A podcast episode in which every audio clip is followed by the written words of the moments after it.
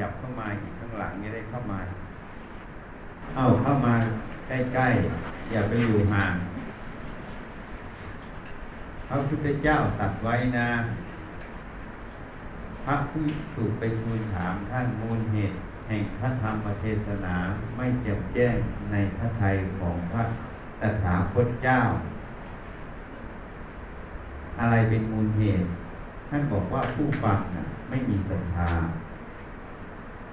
ผู้ฟังมีศรัทธาแต่ไม่เข้าหา ผู้ฟังมีศรัทธาเข้าหา แต่ไม่นั่งใกล้อะอันนี้เป็นมูลเหตุเลยเนี่ยเพราะฉะนั้นยังเข้าใจผิดกันเยอะ เพราะมันมีวินัยพระเขาก็เลยกลัวว่า ผู้หญิงนี่พอใกล้พระแล้วเสียหมดนะ แต่ดูจริง ๆ แล้วผู้หญิงเนี่ยอุปถากพระศาสนามากกว่าผู้ชายนะ จริงไหมอะนะเพราะฉะนั้นมันเลยเข้าใจผิดนึกว่าผู้หญิงนี่เขาใกล้พระไม่ได้ ผู้หญิงก็เลยเป็นคำว่า ชนชั้นที่ต่ำต้อย มันก็เลยไม่ตรงกับสิทธิมนุษยชน ใช่ไหมผู้หญิงกับผู้ชายโดยทำแล้ว สามารถบรรลุธรรมสามารถรู้เห็นธรรมะได้เสมอเหมือนกัน เพียงแต่เกิดในเพศฐานะที่ทำคนละหน้าที่ พูดถึงสรีระร่างกาย โดยพื้นฐานของจิตก็สามารถจะบรรลุธรรมได้เหมือนผู้ชาย เพราะฉะนั้นบางทีกฎระเบียบบางอย่าง มันเลยทำให้มันแบ่ง แบ่งไป เลยไม่ภาคเข้าใกล้พระมันก็เลยเข้าใจผิดเห็นผิดยิ่งบางสายแล้วให้แต่ผู้ชายเข้าประเคนผู้ชายเข้าใกล้สะดวกพระแต่ผู้หญิงไม่มีสิทธิ์ถ้าคิดให้ดีๆ มันเป็นชนชั้นอยู่นะ จริงไหมแต่ชนชั้นนี้ไม่มีใครสร้างเราสร้างเอง ก็เลยไม่ตรงกับธรรมศาสตร์ ใช่ไหมธรรมศาสตร์สอนอะไร อันนี้พูดให้ฟังทำให้มันถูกลักษณะ การประเคนของท่านท่านก็ให้เอาผ้ารับอะไรต่างๆจริงๆแล้วพระศาสนาไม่ได้ปิดกั้น หญิงชายนะ เสมอกันหมดเพียงแต่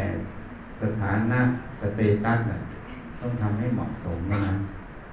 ไม่ได้ปิดกั้นเพราะนั้นอย่าเข้าใจผิด พอเราไปแล้วก็เลย ไม่กล้าเข้าใกล้มีปัญหาไม่ไม่ใช่ผู้ชายเนี่ย มีปัญหาในใจอย่างเดียวนะผู้หญิงไม่มีเลยใช่ไหมพอมีปัญหาแล้วก็เลยถามไม่ได้เพราะเข้าใกล้พระไม่ได้ เป็นโอกาสผู้ชายอย่างเดียวมันไม่ใช่นะอย่าเข้าใจผิด อันนี้พูดให้ฟังพระเจ้าไม่เคยตัดนะ อะไรเป็นมูลเหตุแห่งพระธรรมเทศนา ไม่แจ่มแจ้งในพระทัยของพระตถาคตเจ้าพระเจ้าเป็นธรรมราชาเป็นพระศาสดาธรรมะนี่ทุกบททุกบาทท่านรู้หมดแต่เวลานั้นธรรมะมันไม่ขึ้นมาให้ท่านแสดง เพราะอะไร เพราะท่านบอกผู้ฟังไม่มีศรัทธา มีศรัทธาไม่เข้าหา มีศรัทธาเข้าหาไม่เข้านั่งใกล้ มีศรัทธาเข้าหาเข้านั่งใกล้ไม่ไต่ถาม ท่านไม่ได้บอกว่าเป็นหญิงเป็นชายใช่ไหมถูกไหมอะ ท่านพูดทั้งหญิงทั้งชาย เพราะนั้นให้เข้าใจให้ถูก เราส่วนใหญ่ในที่นี้ก็จะเป็นผู้มีการศึกษานะอย่างน้อยก็ปริญญาตรีกันใช่ไหม โดยทั่วๆไป เพราะฉะนั้นการศึกษาสอนให้เราฉลาดนะ ไม่ใช่สอนให้เราโง่การทำอะไรทุกอย่าง ต้องทำด้วยเหตุด้วยผล ด้วยสติปัญญา ไม่ใช่ทำเพราะทำตามกันมาทำเพราะบอกกันมาให้ทำอย่างนั้น โดยขาดเหตุกับผล ไม่ตรงต่อสภาวะธรรม ไม่ตรงต่อปัจจุบันตรงนั้นอันนั้นความสำลิดผลของงานนั้นก็เลยเสีย เสียเพราะหนึ่งทำผิด เพราะไปเชื่อในอดีต เชื่อในการทำตามกันมา พูดกลางกันมา บอกตามกันมา ไม่ได้พิจารณา สองเรื่องมันไม่ตรงเหตุปัจจัย เมื่อมันไม่ตรง เราทำไปมันก็ผิดพลาด สมัยแรกๆที่มาแสดงธรรมที่กรุงเทพเคยยกตัวอย่างว่า เวลาเราไปเรียนขับรถเนี่ย ถ้าเขาบอกเราว่า ขับรถไปนี่นะห้านาทีตรงไปอีกห้านาทีเลี้ยวขวา ขับเลี้ยวขวาแล้วก็ตรงไปอีกห้านาทีเลี้ยวซ้าย ขับตรงไปอีกห้านาทีก็เลี้ยวขวาอีกที ถ้าเราขับอย่างนั้นนี่ปัญหาเกิดไหม แต่เขาบอกเราอย่างเงี้ย เราทำอย่างเงี้ย ปัญหาเกิดไหมพอห้านาทีให้เลี้ยวขวา มันไม่มีทางมันมีบ้านอะ แล้วมีเสาไฟอยู่พอดีอะเลี้ยวเข้าไปก็จูบกับเสาไฟใช่ไหมทุกเกิดไหมทุกเกิดเพราะอะไรนั่นโยมคิดว่าทุกเกิดเพราะอะไร ทุกเกิดเพราะอะไร เอาเลยตอบไม่ได้กันสักคนเลย นะเราทำไปตามที่เขาบอกเล่าทำตามกันมา แต่เราไม่พิจารณาเหตุปัจจัยขนาดนั้นถนนมันมีไหม เราจะไปตรงไหน จุดมุ่งหมายอยู่ตรงไหน ทางมันมีไหมจะไปอย่างไร เพราะไม่พิจารณาปัจจุบันทำตามที่เขาบอกอย่างเข่งคัดแล้วก็เลยว่าเป็นเด็กดี เป็นคนดี ใช่ไหม แต่เด็กดีคนดีอะพอรถเสียหายเขาก็เลยว่าทำไมขับรถโดยประมาทเนี่ยไอ้คำว่าโดยประมาทเด็กดีก็เลยเป็นเด็กชั่วใช่ไหมนี่คำพูดนะนี่คำพูด เพราะฉะนั้นทำอะไรต้องพิจารณาที่เหตุปัจจุบัน ปัจจุบันถ้าทำตรงนั้น พิจารณาเหตุผลตรงนั้น อย่างเช่นเราขับไปตรงเนี้ยเขาบอกให้เลี้ยวขวา ถนนมันไม่มีมันมีเสาไฟรออยู่อะ เราจะเลี้ยวตามไหมอะ ถ้าเลี้ยวตามก็จูบกับเสาไฟ ถ้าจูบแรงหน่อยก็อาจจะพิการ ถ้ามากหน่อยก็อาจจะคอหักตาย ถูกไหมอะ แล้วทีนี้บางคนก็บอกว่าทำไมรถต้องชนเสาไฟฟ้า ราะเขาบอกให้เราขับอย่างนี้ ถูกไหมเหตุเพราะคนนั้นบอกให้เราขับอย่างนี้ เราก็ขับอย่างนี้ ที่เกิดเรื่องเพราะเขาบอกเรา เพราะนั้นความผิดอยู่ที่เขาบอกเราใช่ไหมถูกไหมอะ ถูกไหมโยมว่าถูกไหมเนะถูกไหมไม่ถูกทำไมถึงไม่ถูกอะ เขาบอกเราได้ แต่เราจะทำหรือไม่ทำ มันเป็นสิทธิเสรีภาพขั้นพื้นฐาน มันธรรมศาสตร์ต้องพูดแบบนี้ มันเป็นสิทธิเสรีภาพขั้นพื้นฐานของสติปัญญาที่จะพิจารณาได้ มีสิทธิที่จะพิจารณา เขาบอกเราได้ แต่เขาไม่สามารถบังคับให้เราไม่พิจารณาได้ถูกไหม ราะมันเป็นสิทธิขั้นพื้นฐานของเราที่เราจะพิจารณา ถ้ามันถูกเหตุปัจจัย ถนนมันมีแล้วมันจะไปจุดมุ่งหมายที่เราต้องการเนี่ย เราก็ไป ถ้ามันไม่มีถนน มันไม่ไปไปตามจุดมุ่งหมายตรงนั้น เราก็ไม่เชื่อถูกไหมพอมันเกิดเรื่องแล้วจะไปโทษว่าเขาบอกให้เราทำอย่างนี้เนี่ย ไปโทษเขาเนี่ย มันผิดหรือมันถูก ถ้าพูดอีกอย่างหนึ่งเขาก็บอกว่าคนนี้เนี่ย เชื่อง่ายหูเบา ถูกไหม เพราะฉะนั้นเมื่อเราตัดสินใจเชื่อเขาแล้วทำไปแล้ว พอหักตาย โทษคืออะไร โทษก็คือตัวโง่ไงตัวโง่นั่นแหละเป็นเหตุ ทีนี้พอพูดอย่างนี้บางคนไม่ยอมอะ ว่าฉันโง่นะ อาจารย์มาว่าฉันโง่นี่ ฉันไม่พอใจแล้วนะ อันนี้ก็ double โง่ต่อจริงไหมอะ ถูกไหมไปคิดให้ดีนะ double โง่ ยิ่งถ้าโกรธเป็นฟืนเป็นไฟเต้นแรงเต้นกาโชว์เขาอีกอันนี้ก็เป็นทิปเปิลโง่จริงไหมอะ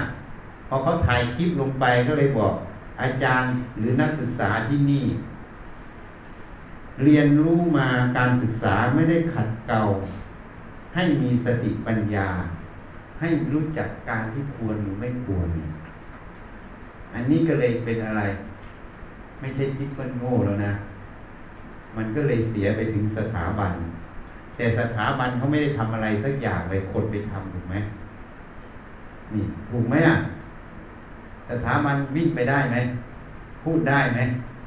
ไม่ได้มีแต่นักศึกษามีแต่สิทธิ์เก่าใช่ไหมนี่ เพราะฉะนั้นเหตุมันอยู่ตรงไหนอะ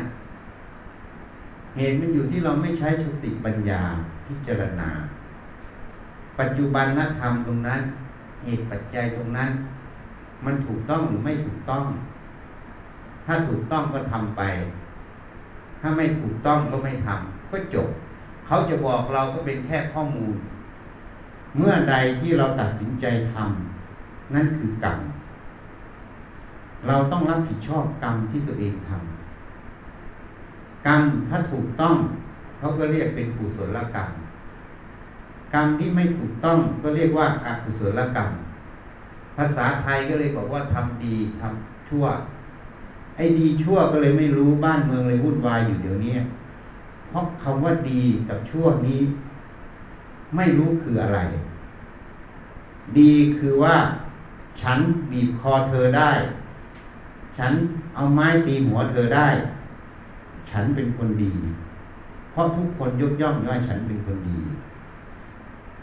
ดีชั่วเลยเป็นอยู่ที่อะไรอะ อยู่ที่ความเห็นความพอใจของคนนั้นของสังคมนั้น มันเลยไม่ตรงอะ สังคมประเทศไทยเรานี้ต้องนิยามคำว่าดีกับว่าช่วยนะ อาจารย์ที่เป็นนัก ศึกษาศาสตร์ หรือพวกที่บัญญัติศัพท์ทั้งหลายในพจนานิคม บางครั้งจะต้องไปทำวิจัยคำว่าดีกับชั่วคืออะไรอะนี่ไม่นั้นสังคมนี้ เลยไม่รู้คำว่าดีคำว่าชั่ว แต่ที่นี่ศาสนาพุทธท่านไม่พูดอย่างนั้น ท่านพูดว่ากุศลกรรมกับอกุศลกรรม พอคำว่ากุศลกรรม เรามาบัญญัติว่าดี อกุศลกรรมว่าชั่วใช่ไหมนี่เรามาบัญญัติ พอบัญญัติคำว่าดีชั่วเลยต้องหาว่าดียังไงชั่วยังไง มันคืออะไรคำว่าดีชั่ว มาให้นิยามหรือ definition ใช่ไหมเพราะสังคมไม่รู้จักคำว่าดีชั่ว ดีชั่วตามอำเภอใจฉันนะทีนี้ถ้ามาดูในพระพุทธศาสนา ถ้าดูในต้นศัพท์บาลีคำว่ากุศลกรรม คำว่ากุศลคือความฉลาดทำกรรมด้วยความฉลาด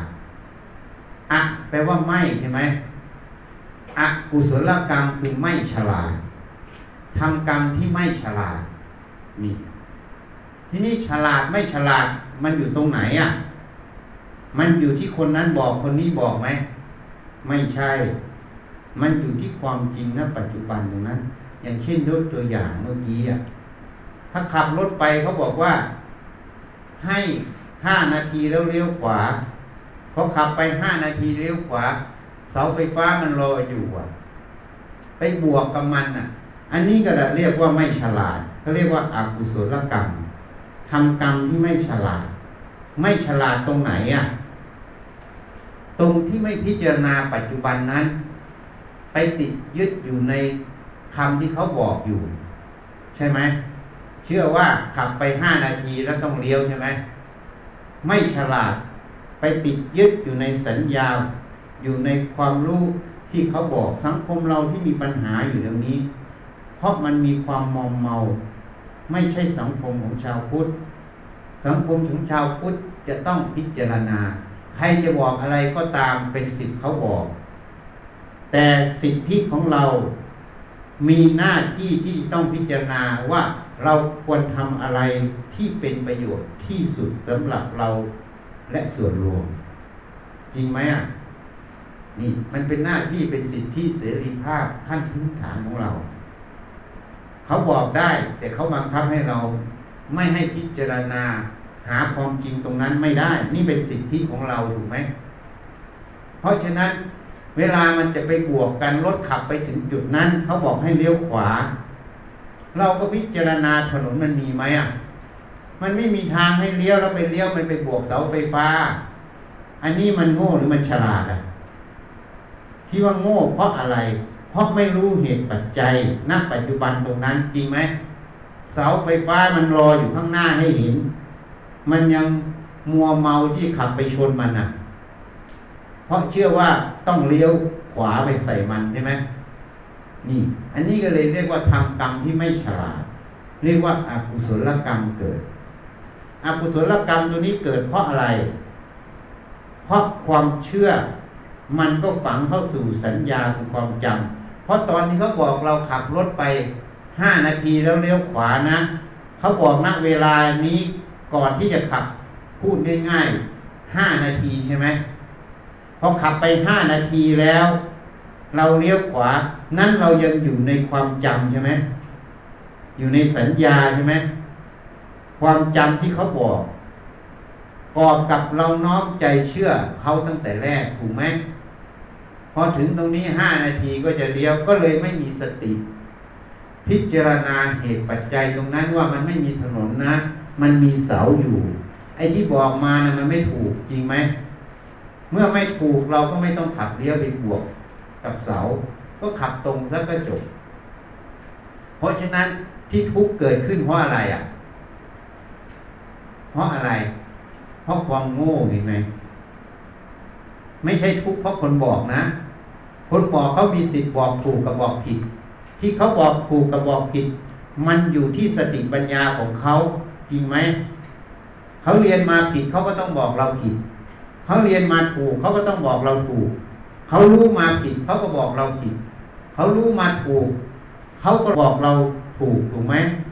เหตุนั้นที่เราเรียนเกี่ยวกับเพศปริญญาโทปริญญาเอก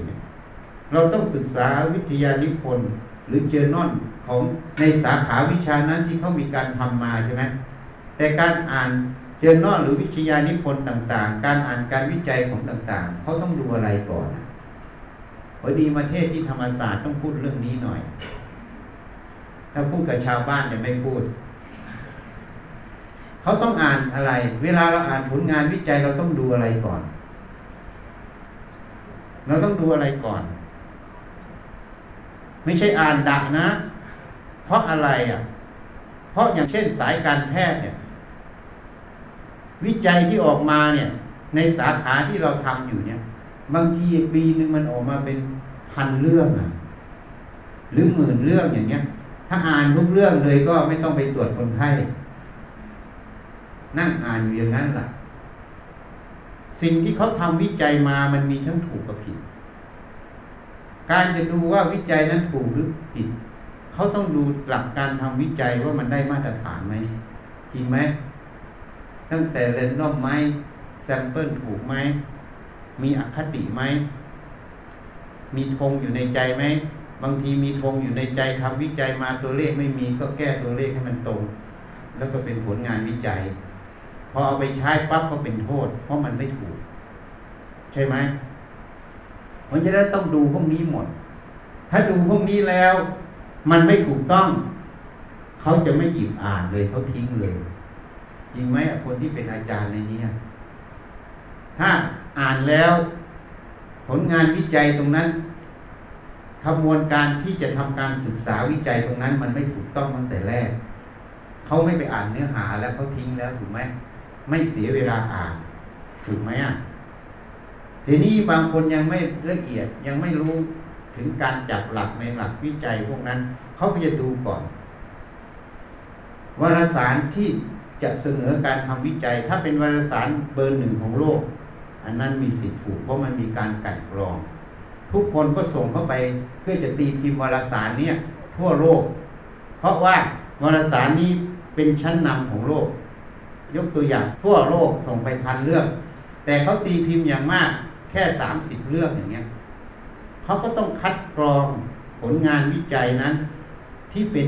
เลิศและที่ถูกต้อง เขาก็จะคัดกรองให้ระดับหนึ่งก่อนถูกไหมเพราะนั้นการอ่านวิจัยพวกนี้ก็ต้องดูที่มาที่ไปทั้งหลาย อันนี้เป็นตัวอย่าง เพราะฉะนั้นการที่เขาบอกอะไรเรามาเนี่ยเขาบอกทั้งถูกทั้งผิด อยู่ที่ความรู้ของผู้ที่บอกเราว่ามันถูกหรือมันผิดเขาเรียนมาผิดเขาก็บอกเราผิดเขาเรียนมาถูกเขาก็บอกเราถูกจิตเขาซื่อตรงเขาก็บอกเรื่องซื่อตรง จิตเขาไม่ซื่อตรงเขาก็บอกเรื่องไม่ซื่อตรง จริงไหมอะโยมว่าจริงไหมอะเพราะฉะนั้น เขาจะบอกอะไรก็ตามเป็นสิทธิ์ของเขา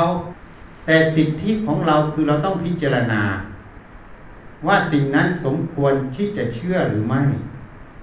ถ้าสมควรที่จะเชื่อแล้วก็ยังไม่เชื่อร้อยเปอร์เซ็นต์นะ ต้องลองไปทดลองดูก่อน เมื่อลองไปทดลองดูก่อนแล้วมันเป็นจริง ค่อยเชื่อ ไม่เป็นจริงไม่เชื่อ อย่างยกตัวอย่างเมื่อกี้เป็นโมเดล เป็นตัวอย่าง เขาบอกขับรถไปห้านาทีเลี้ยวขวา เมื่อขับไปแล้วเลี้ยวขวา มันไม่มีถนน แต่มันมีเสาไฟฟ้ารอบวอยู่ เราก็ไม่เลี้ยวขวาถูกไหมเพราะเราได้พิจารณาเหตุปัจจัยณปัจจุบันตรงนั้น แล้วว่ามันไม่ใช่ ไม่ใช่ก็ไม่เชื่อ แต่ถ้าเราจะไปติดยึดอยู่ในความรู้ความเห็นสัญญาที่เขาบอกเรา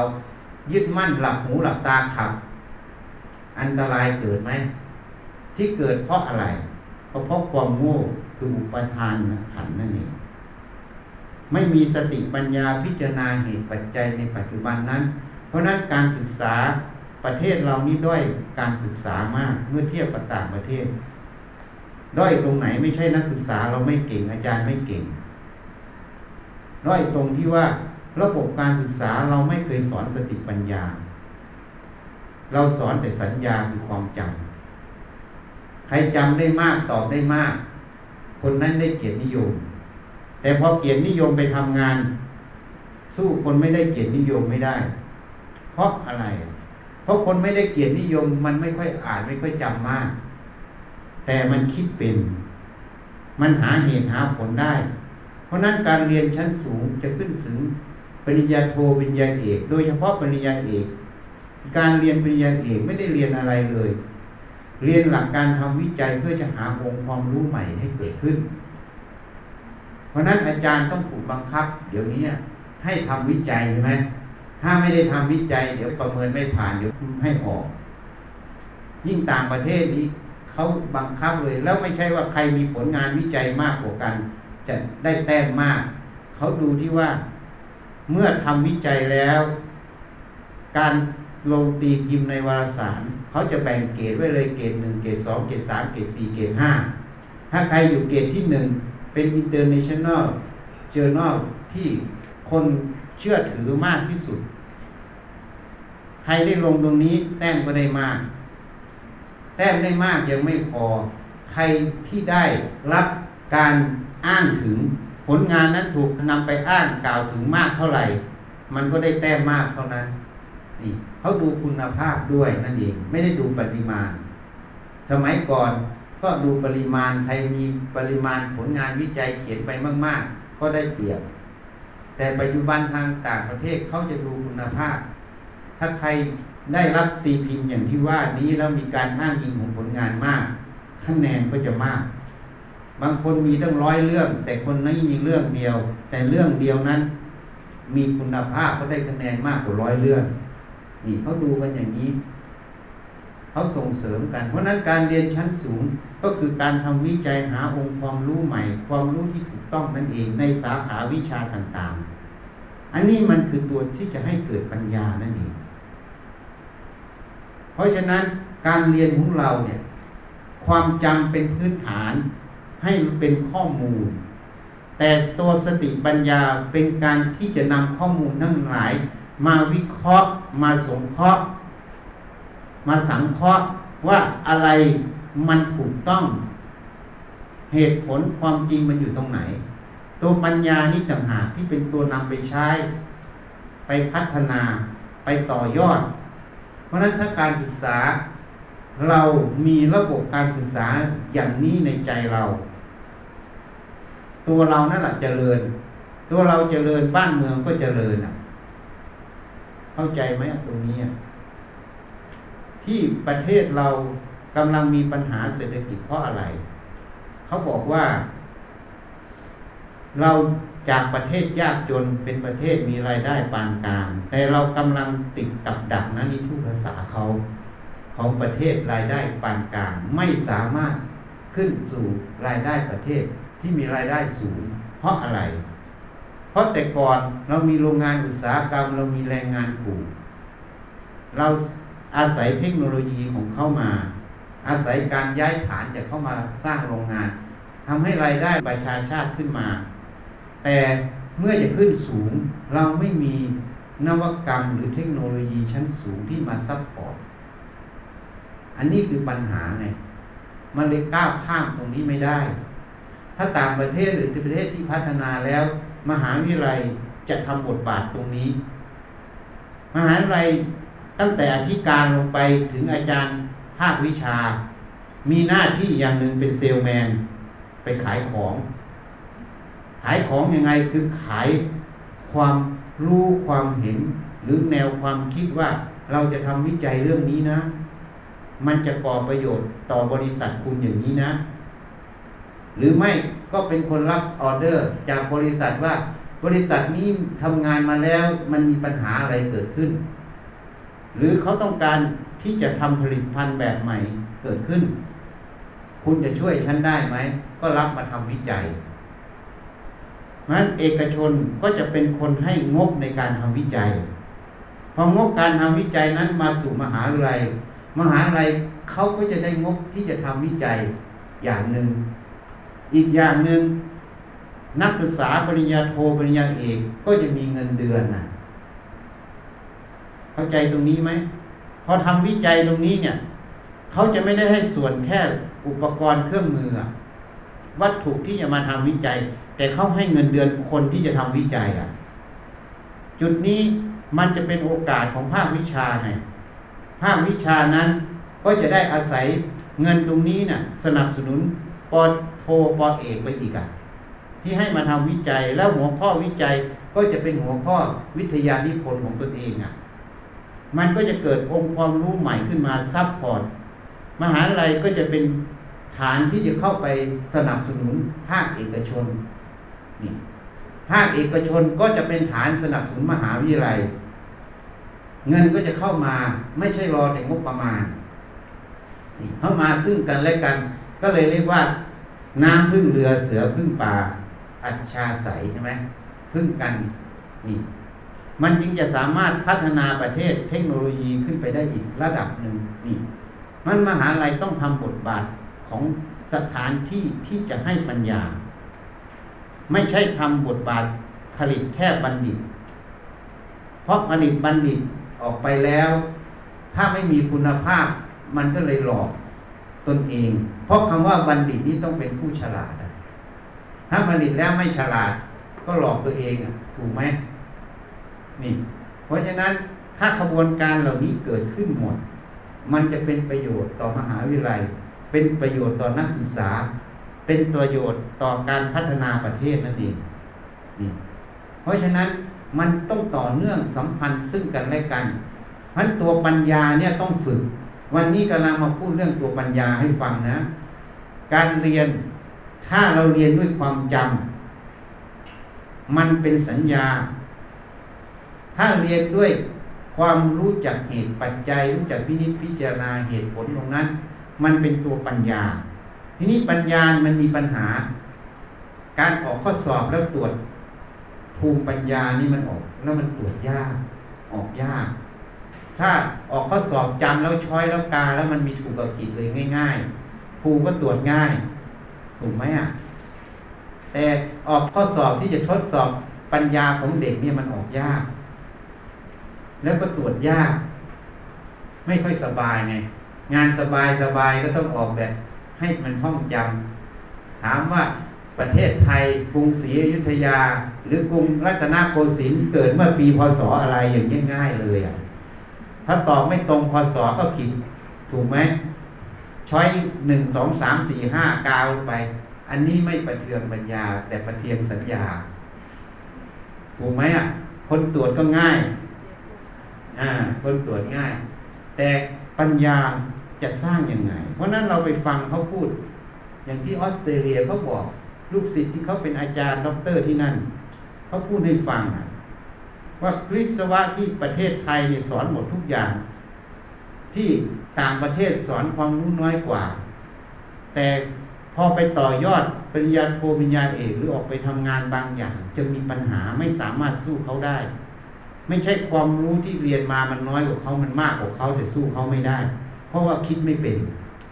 แล้วพอเข้าไปสู่วงการที่จะหาองค์ความรู้ใหม่ทำวิจัยก็คิดไม่เป็นอีกคิดไม่ออกอะ เพราะมันไม่เคยถูกวางพื้นฐานวิธีคิดอย่างนี้มา นี่ นี่อันนี้จึงมาเล่าให้พวกเราฟัง เพราะฉะนั้นวันนี้จึงมาพูดให้ฟัง ว่าเราจะทำอะไรต้องใช้สติปัญญาให้มาก เจริญตัวสติปัญญา ส่วนตัวสัญญาคือความจำเป็นข้อมูล ข้อมูลนั้นต้องรู้จักเก็บ เหมือนคอมพิวเตอร์ เวลามันมีคอมพิวเตอร์ มันมีข้อมูลมากมากมากมากเราจะโหลดเข้ามาในอินเทอร์เน็ต เราก็มาเลือกข้อมูล ข้อมูลไหนมันดีเป็นประโยชน์ก็เก็บไว้ ข้อมูลไหนมันไม่ดีก็ลบมันทิ้งซะเข้าใจไหมอะงั้นในโลกนี้เหมือนกัน เราเรียนรู้ทุกขณะตั้งแต่ตื่นนอนถึงลงนอน เรียนรู้ทางตา เรียนรู้ทางหู เรียนรู้ทางกลิ่นน่ะ ทางจมูกอะ เรียนรู้ทางรสทางเรื่องเรียนรู้โดยทางสัมผัส มันเรียนรู้อยู่ตลอด เรียนรู้โดยความคิดนึกมันมีอารมณ์อะไรขึ้นมาเราเรียนอยู่ตลอด เมื่อเราเรียนแล้ว เราต้องใช้สติปัญญา รู้จักกันกองความรู้นั้น ความรู้นั้นอะไรเป็นประโยชน์ก็เก็บไว้ ไว้ใช้ แต่ไม่ต้องไปยึด ความรู้ไหน ที่มันไม่เป็นประโยชน์ ก็ดีลีทมันทิ้งซะสลัดมันทิ้งไม่ต้องไปเก็บ ทีนี้มนุษย์เราเนี่ย จะว่าฉลาดก็ฉลาด จะว่าโง่ก็โง่ บางทีก็โง่กว่าสัตว์อะ เพราะอะไรถึงว่าเช่นนั้น บางทีก็ฉลาดฉลาดมากทำไมถึงพูดอย่างนั้นบางคนนะ เรื่องในอดีตมันเป็นความทุกข์ทรมานใจที่เคยเกิดเคยประสบมา ก็ไปฝังอยู่กับมันอย่างนั้น โง่หรือฉลาดเนาะโยมว่าโง่หรือฉลาดไอ้เรื่องที่มัน ไปทุกข์ไปทรมานใจไปฝังอยู่มันน่ะ มันไม่มีประโยชน์ คิดถึงมันเมื่อไหร่ก็มีแต่เศร้าบางคนก็ไปผูกคอตายเนี่ยมันเป็นประโยชน์หรือมันเป็นโทษ มันเป็นโทษไปเอามันไว้ทำไม ดีลีทมันทิ้ง พูดแบบภาษาคอมพิวเตอร์นะ ลบมันทิ้งซะคำว่าลบคือไม่ต้องไปใส่ใจมัน พิจารณามันว่า วิธีลบนะจะสอนวิธีลบทีนี้ พิจารณามันว่า สิ่งที่มันเกิดขึ้นขนาดปัจจุบันที่ไปจำมันน่ะ มันมีไหม อย่างเช่นโยมไปประสบในเรื่องราวหนึ่งในอดีต มันมีความเศร้า มีความทุกข์ทรมานในใจที่ไปประสบเหตุการณ์นั้นน่ะ ที่นี่ถามดูสิถ้าเราใช้ความจำความเชื่อ อย่างที่ยกตัวอย่างขับไปห้านาทีแล้วเลี้ยวขวาอย่างเงี้ยถ้าเราใช้ระบบนี้ เวลาปัจจุบันมันก็จะคิดถึงสิ่งเหล่านั้น พอคิดแล้วจิตมันก็จะเศร้าหมองใช่ไหมเป็นทุกข์ทำไมเราต้องประสบกับมันทำไมเราต้องเจอทำไมกรรมเราถึงแย่อย่างนี้นะ เราทำไมไม่โชคดีเหมือนคนอื่นทำไมโชคร้าย ที่พูดมาทั้งหมดอะพูดผิดจริงๆคนนี้โชคดีกว่าคนอื่น ไม่ใช่โชคร้ายนะ โชคดีกว่าคนอื่นนะ มีแบบเรียนที่มากขึ้นอีกกว่าคนอื่น จริงไหมอะเพราะฉะนั้นถ้าเราใช้สติปัญญาพิจารณาเหตุปัจจุบันตรงนั้น เวลามันคิดถึงเรื่องอดีตขึ้นมาที่มันเศร้า มันเป็นทุกข์ทรมานใจ ถามว่าปัจจุบันนี้น่ะ มันมีเรื่องราวนั้นไหมมีไหมไม่มีเมื่อมันไม่มีมันก็ว่างแล้ว เราจะไปเอาอะไรกับความมันไม่มีอะ จริงไหมถูกไหมอะ เมื่อมันไม่มีมันก็ว่าง คำว่าว่างก็คือมันไม่มีอะ มันสูญไปหมดแล้ว แล้วจะมีเรื่องอะไรต้องให้คิดอะ ไม่มีเรื่องให้คิดเห็นยัง แต่มันไม่เห็นปัจจุบันตรงนี้ มันไม่เห็นเสาไฟฟ้ามันรอบวกอยู่อะ มันจับอยู่อย่างนั้นว่าเขาบอกว่าขับรถห้านาทีแล้วเลี้ยวขวาถูกไหมอันนี้ก็จำเรื่องราวในอดีตขึ้นมา แล้วก็คิดไป กูทคร้ายอย่างนี้ทำไมต้องประสบทำไมคนอื่นเขาไม่เจออย่างฉันฉันทำไมต้องเจออย่างนี้ทุกข์ใจอยู่ ถูกไหม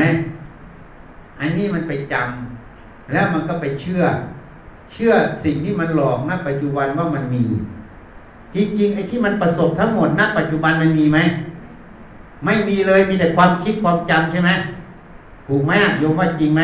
นี่คือเหตุปัจจัยณปัจจุบันตรงนั้น เมื่อมันไม่มี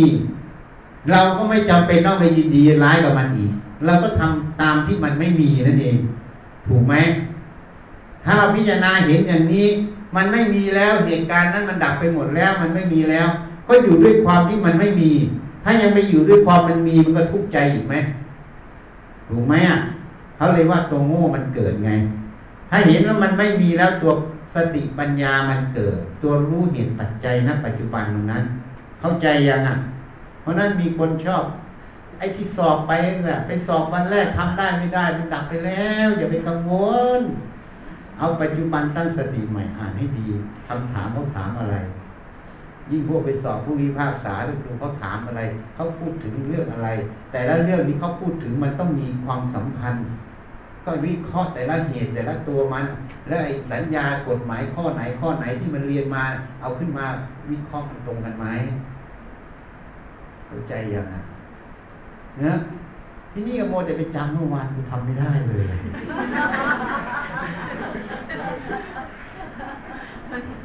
ไปคิดแต่อย่างนั้นว่าทำไม่ได้แล้วก็วันนี้จะทำได้ไหมวันนี้จะทำได้ มันก็เลยลนไงสิ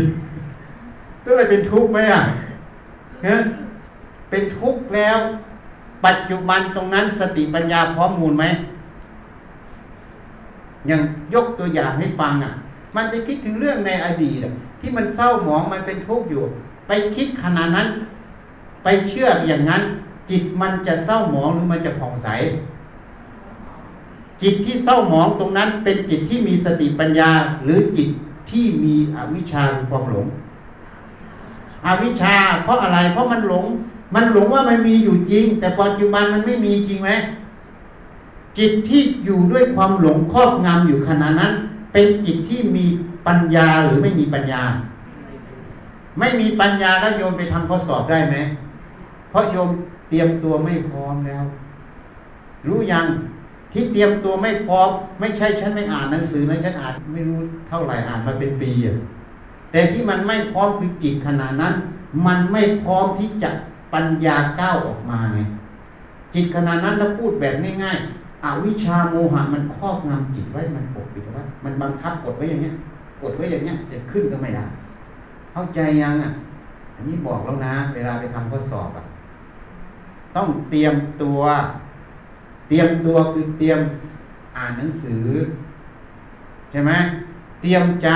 ก็อ่านด้วยสติ หาเหตุหาผลแต่ละข้อถ้าพวกนักกฎหมายอะถูกไหมเตรียมตัวเตรียมใจให้พร้อม ทีนี้เวลาเขาทำข้อสอบเหมือนกัน ก็ต้องเตรียมใจให้พร้อมทีนี้ เตรียมใจให้พร้อมอะไรที่มันดับไปแล้วแล้วทำสติให้มันพร้อมมูลตลอดจิตใจตรงนั้นมันพร้อมมูลที่จะพินิจพิจารณาเหตุผลปัจจุบันตรงนั้นคือข้อสอบที่เขาถามนะเขาถามประเด็นไหนเขาให้ข้อมูลอะไรมา มันต้องมีประเด็นให้เราตอบแน่นอน ถูกไหมเขาไม่ถามอะไรลอยหรอกไม่ใช่ยกข้อสอบมามีเรื่องนั้น ข้างหน้า เรื่องข้างหลัง ให้ตอบข้างหลังแต่ข้างหน้าไม่เกี่ยว ไม่เกี่ยวเขาไม่เขียนในข้อสอบหรอก จริงไหมอะนะนี่ใช้สติดูมันพิจารณาแล้วก็เอาสัญญาเอาที่เรียนมาทั้งหมดขึ้นมาเทียบเคียงมาพินิจพิจารณาหาเหตุหาผล เพราะนั้นถ้าเราไม่เตรียมจิตให้พร้อม เวลาทำข้อสอบแพ้แล้วนะ คืออะไรอะ คือกรรมเข้าใจกรรมอย่างนี้เนี่ย ก็เรากำลังสร้างอกุศลกรรมอะ แล้วผลก็คือทุกข์หรือสุขนะทุกข์ไง พอสอบไม่ได้ก็เสียใจอะ ไอ้พวกสอบได้ก็เลยดีใจไปเลี้ยงกันใหญ่อะถูกไหมจริงไหมนั่นเป็นผลอะไร ผลของกุศลกรรม เตรียมตัวเตรียมใจให้ถูกต้องมันเป็นกุศลกรรม เข้าใจอย่างนี้เนี่ย เพราะนั้นสิ่งใดที่มันผ่านมาแล้วพ้นไปแล้ว เราเอาปัจจุบันเป็นหลัก อย่าไปจมในอดีต สิ่งใดที่พ้นมาแล้ว ผ่านไปแล้ว มันไม่มี เมื่อไม่มีเราก็ทำปัจจุบันตามเหตุปัจจัยณปัจจุบันต่อเนื่องไป เพราะถ้าเราไปจมอยู่ในอดีต มันมีแต่เสีย บางคนไปอยู่ในอดีตที่ถูกความคับแค้นใจน้อยเนื้อต่ำใจเกิดซึมเศร้าขึ้น ผลเป็นอะไรอะ เดี๋ยวผูกคอตาย เป็นประโยชน์หรือเป็นโทษ ถูกไหมปัจจุบันนั้นอะ เป็นประโยชน์หรือเป็นโทษ เป็นโทษ เพราะความไม่ฉลาดในจิต จริงไหมเพราะฉะนั้นเห็นว่ามันเป็นโทษไปจมมันทำไม ก็เอาใหม่สอบไม่ได้ก็สอบใหม่ได้ ดีอีกจะได้ผ่านสนามสอบหลาย ๆ รอบจะได้ชำนาญสนามสอบฮะ นี่ ไม่ต้องไปกังวลไม่ต้องไปซีเรียสกับสิ่งที่มันผ่านไปแล้ว มันผ่านไปแล้วก็พ้นไปแล้ว ไม่ต้องเอามาใส่ใจทำปัจจุบันน่ะถ้าต้องศึกษาต้องเตรียมตัวก็เตรียมตัวไม่ต้องไปกังวล มันดับไปแล้ว เวลากังวลมากๆ ไปอ่านหนังสือก็ไม่รู้เรื่อง เพราะอ่านไม่รู้เรื่องอ่านมากจริง อ่านมากกว่าเขาแต่เข้าห้องสอบก็สอบตกอีก เพราะอ่านแล้วมันไม่มีสติสมาธิตรงนั้น มันก็ไม่เข้าใจเหตุผลเรื่องที่เขาสอนนะถูกไหมถ้ามันเข้าใจเหตุผลเรื่องที่อาจารย์เขาสอนที่เขาพูดมา หรือเขาวิเคราะห์อย่างดีกาต่าง ๆ อย่างพวกผู้พิพากษาเขาดีกามาอย่างนี้เขามีเหตุผลอะไรเขาพูดอย่างนี้เขาต้องบอกเหตุผลเราหมดเพราะเขาตัดสินเพราะเหตุอะไรถูกไหมไม่ใช่สารดีกาบอกว่า ฉันมีความชอบใจคนนี้ เพราะชื่อคนนี้เพราะ ฉันก็ตัดสินให้คนนี้ ชนะคดี เขาเคยพูดอย่างนี้ไหม นะเคยพูดไหม ไม่เคยพูดเขาก็พูดแต่เหตุผลตรงนั้นใช่ไหมว่าข้อมูลหลักฐานของพยานกับโจทย์จำเลยใช่ไหมเป็นยังไงข้อกฎหมายเป็นอย่างไร สมควรอย่างไรเขาก็ตัดสินไปตามเหตุตามผลตรงนั้นใช่ไหมเขาไม่เคยตัดสินว่าชื่อใครเพราะให้ชนะใช่ไหมนี่เพราะฉะนั้นเหมือนกัน แล้วก็ใช้สติตรงนั้นอะวิจัย อ่าน แต่ละอย่างวิจัยดูเหตุดูผลดูแนวความคิด ดูวิธีคิดของเขาเขาคิดยังไงเขามีเหตุผลยังไงเราก็เรียนไปตามเขาอะ ดีกว่าไปนั่งเศร้าเสียใจว่ากูสอบไม่ได้ใช่ไหมถูกไหมอะ ใช่ไหมอันนั้นก็เลยเรียกว่าทำกรรมที่โง่ต่อ ก็พยากรณ์ได้ว่าต้องสอบไม่ได้อีก ถูกไหมอะ เพราะไปจมอยู่ในความโง่ไง คืออกุศลกรรม ถ้าเรารู้ทันจิตอย่างนี้ เราก็บอกลามันอะอกุศลกรรมฉันลาเธอแล้วนะ ฉันไม่ประสบกับเธออีก ฉันไม่ทำกับเธออีก เข้าใจไหมอะ เพราะนั้นตั้งสติใหม่ อะไรแล้วไปแล้วผ่านไปแล้ว ตั้งสติใหม่ ทุกอย่างไม่ต้องไปจมอยู่ในอดีตทำปัจจุบันเรื่อยไป หน้าที่ใดควรทำให้ทำหน้าที่ใดไม่ควรทำให้รัก หน้าที่ใดควรทำหรือไม่ควรทำไม่ใช่คนนั้นคนนี้บอก ต้องใช้สติปัญญาพิจารณาเหตุปัจจุบันตรงนั้นให้มาก ให้ท่องแท้ในใจตนเอง พิจารณาให้มาก เมื่อเห็นชัดแจ้งในใจตัวเองแล้ว รู้จักหน้าที่แล้ว ว่าอะไรควรทำอะไรไม่ควรทำก็ให้ทุ่มสติปัญญาลงทำตรงนั้นนี่มันก็จะเป็นเหตุแห่งความเจริญ ของพวกเราทุกคน ถ้าทำได้อย่างนี้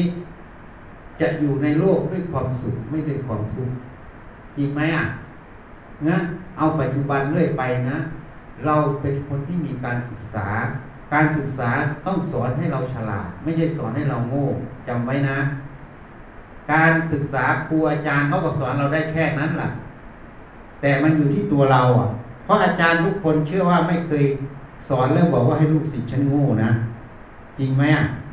อาจารย์ทุกคนก็ปรารถนาให้ลูกศิษย์ตัวเองเจริญก้าวหน้า เป็นประโยชน์ ถูกไหมแม้แต่อาจารย์ไม่ได้อะไรหรอกลูกศิษย์ก้าวหน้าก็ยังพูดออกมาได้วันนี้ลูกศิษย์ฉันสอนทั้งนั้นเลย เนี่ยเขาไปเจริญทุกคนอะถูกไหมอะเพราะนั้นครูนะไม่มีใครปรารถนาให้ลูกศิษย์โง่หรอกนะปรารถนาให้ลูกศิษย์ฉลาดให้ลูกศิษย์รอด แต่มันขึ้นกับลูกศิษย์อีกอะไม่ได้ขึ้นกับอาจารย์ เห็นนั้นในพุทธการเหมือนกันพามไปเธอถามพระพุทธเจ้า ที่พระองค์สอนทั้งหมดเนี่ย สาวกของพระองค์สำเร็จพระอรหันต์หมดไหมท่านบอกไม่หมด เป็นได้แค่ส่วนหนึ่ง ท่านไม่ฉลาดเหรอท่านไม่มีความรู้ความฉลาดเหรอท่านจึงสอนให้เขาไม่บรรลุธรรมได้หมด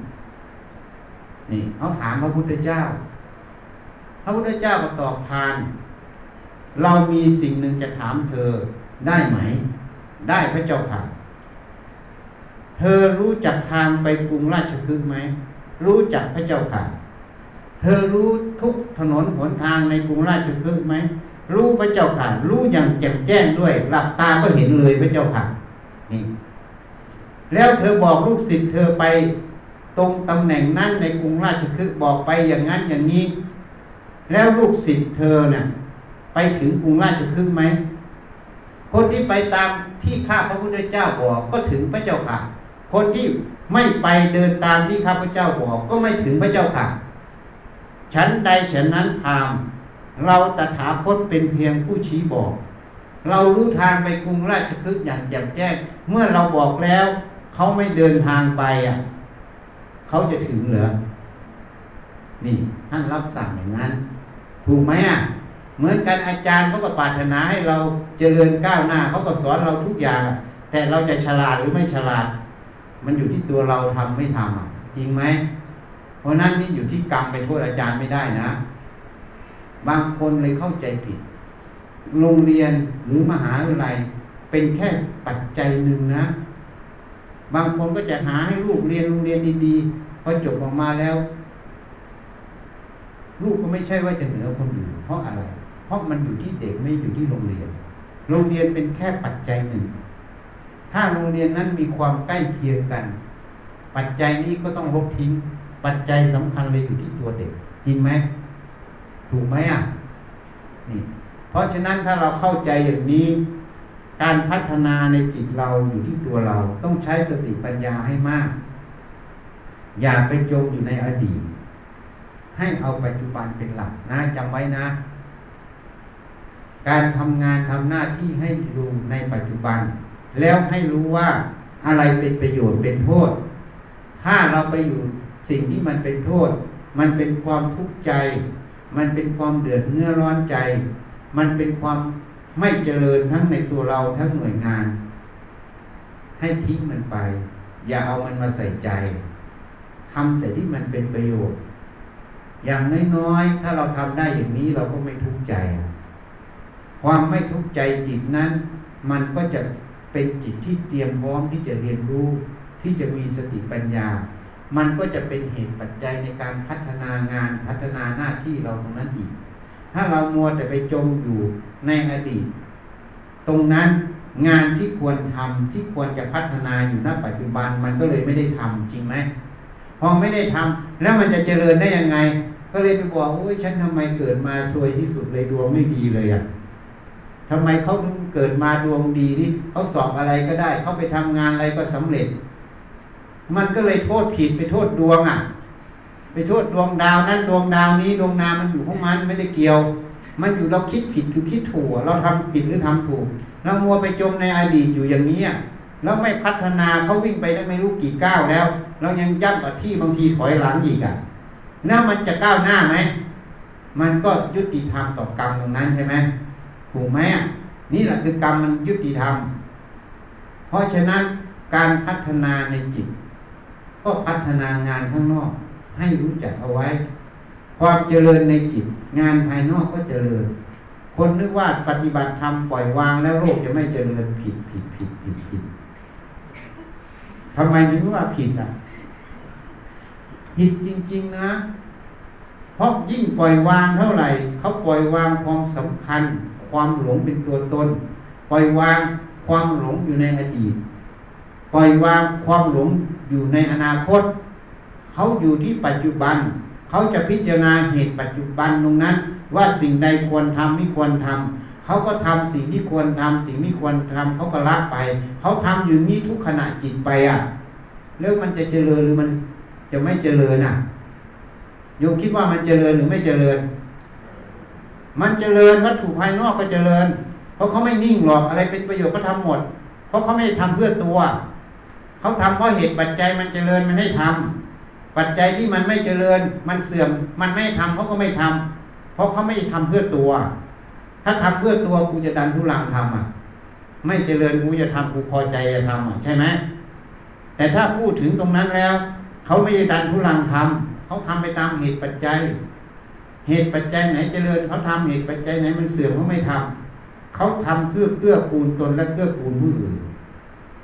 เพื่อประโยชน์ตนและประโยชน์ท่านนั่นเอง แล้วเขาก็ไม่เอาเป็นของตัวอีกนะ แล้วโลกมันจะไม่เจริญได้ยังไง ถ้ามีคนแบบนี้อะ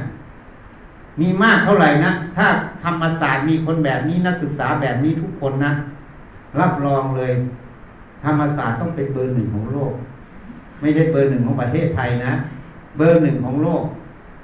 แล้วปัญหาจะไม่มีด้วย แล้วเขาจะต้องมาศึกษา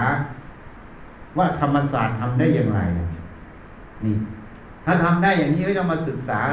เพราะฝรั่งบางทีมันจบไปแล้วมันเรียนไปแล้ว มันหาทางออกชีวิตไม่ได้อะเพราะมันอะไรมันก็ไปจมในอดีตอนาคตเหมือนกันนะ เข้าใจยังอะเพราะฉะนั้นนี่ ไม่ต้องกลัวปฏิบัติธรรมแล้วโลกจะไม่เจริญ ไม่ต้องกลัว มันเจริญแล้วก็ไม่เสื่อมด้วย เจริญแบบยั่งยืน เจริญแบบพอเพียงนั่นเองแบบยั่งยืน แบบมั่นคง แต่ที่นี่ตรงนี้มันทำไม่ได้กันนาเพราะเราไม่เคยฝึกกัน เราถูกสอนมาผิดๆหลายๆเรื่อง มันก็เลยเป็นปัญหาให้ความผิดนั่นแหละมันสร้างปัญหาให้เราอยู่ตลอดวิธีคิดเราก็ผิดใช่ไหมวันนี้พูดให้ฟังมีใครคิดแบบนี้บ้างนั้นในนี้มีใครคิดแบบฉันพูดบ้าง เอาง่ายๆเนี่ยเทียบเลยอะมีใครคิดแบบฉันพูดบ้าง ถ้าคิดแบบที่ฉันพูดได้เนี่ย มันจะเจริญ แต่ส่วนน้อยอะพอมีเรื่องในอดีตก็เศร้าไปอยู่ในนั้นใช่ไหมถ้าคิดแบบฉันพูดอะ มันเศร้ามันมีประโยชน์อะไรขนาดจิตก็เป็นทุกข์ความทุกข์มันดีหรือไม่ดีไม่ดีไม่เอา แล้วก็ดูปัจจุบันมันมีไหมไม่มีก็ทำปัจจุบันไปจิตมันก็เลยมีแต่แจ่มใสเบิกบานมีแต่พร้อมจะทำหน้าที่ถูกไหมจริงไหมอะ วันนี้มาบอกแล้วนะเวลาเตรียมตัวสอบเตรียมตัวทำงาน เตรียมตัวอะไรให้เตรียมจิตเตรียมใจอย่างนี้เข้าใจยังอะ อยู่ปัจจุบันนั้นทำสิ่งใดแล้วไปแล้วจะสำเร็จไม่สำเร็จไม่ต้องไปยินดียินร้ายชีวิตเราไม่ได้อยู่เพื่อสิ่งเหล่านี้ ชีวิตเราอยู่เพื่อความไม่ทุกข์อย่าหลงประเด็น การงานทั้งหลายหน้าที่ทั้งหลายเป็นองค์ประกอบคือการให้ประกอบสัมมาอาชีพเฉยๆเพื่อปากเพื่อท้อง เพราะร่างกายนี้ต้องการปัจจัยสี่พอต้องการปัจจัยสี่ก็ต้องการเงินมาซื้อใช่ไหมมาเปลี่ยนเป็นปัจจัยสี่ถูกไหมพอต้องการเงินก็ต้องมีอาชีพถูกไหมมีอาชีพเพื่อปัจจัยสี่ก็เพื่ออะไรอะ พวกหนูต้องการอะไรเพื่อความทุกข์ไหมที่เราต้องการปัจจัยสี่เราก็เพื่อความสุขไม่ใช่เหรอเมื่อเราต้องการความสุขบางทีคนมีร้อยแสนล้านยังไม่พ้นความทุกข์อะ เห็นไหมเอาง่ายๆพวกบิลเกตเลยพวกอะไรนะ ที่ทำไมโครซอฟพวกทำอะไรอะไรเยอะแยะเดี๋ยวนี้มันตั้งมูลนิธิเห็นไหมเงินมันทั้งหมดไม่รู้กี่แสนล้านมันจะให้มูลนิธิไปทำสาธารณประโยชน์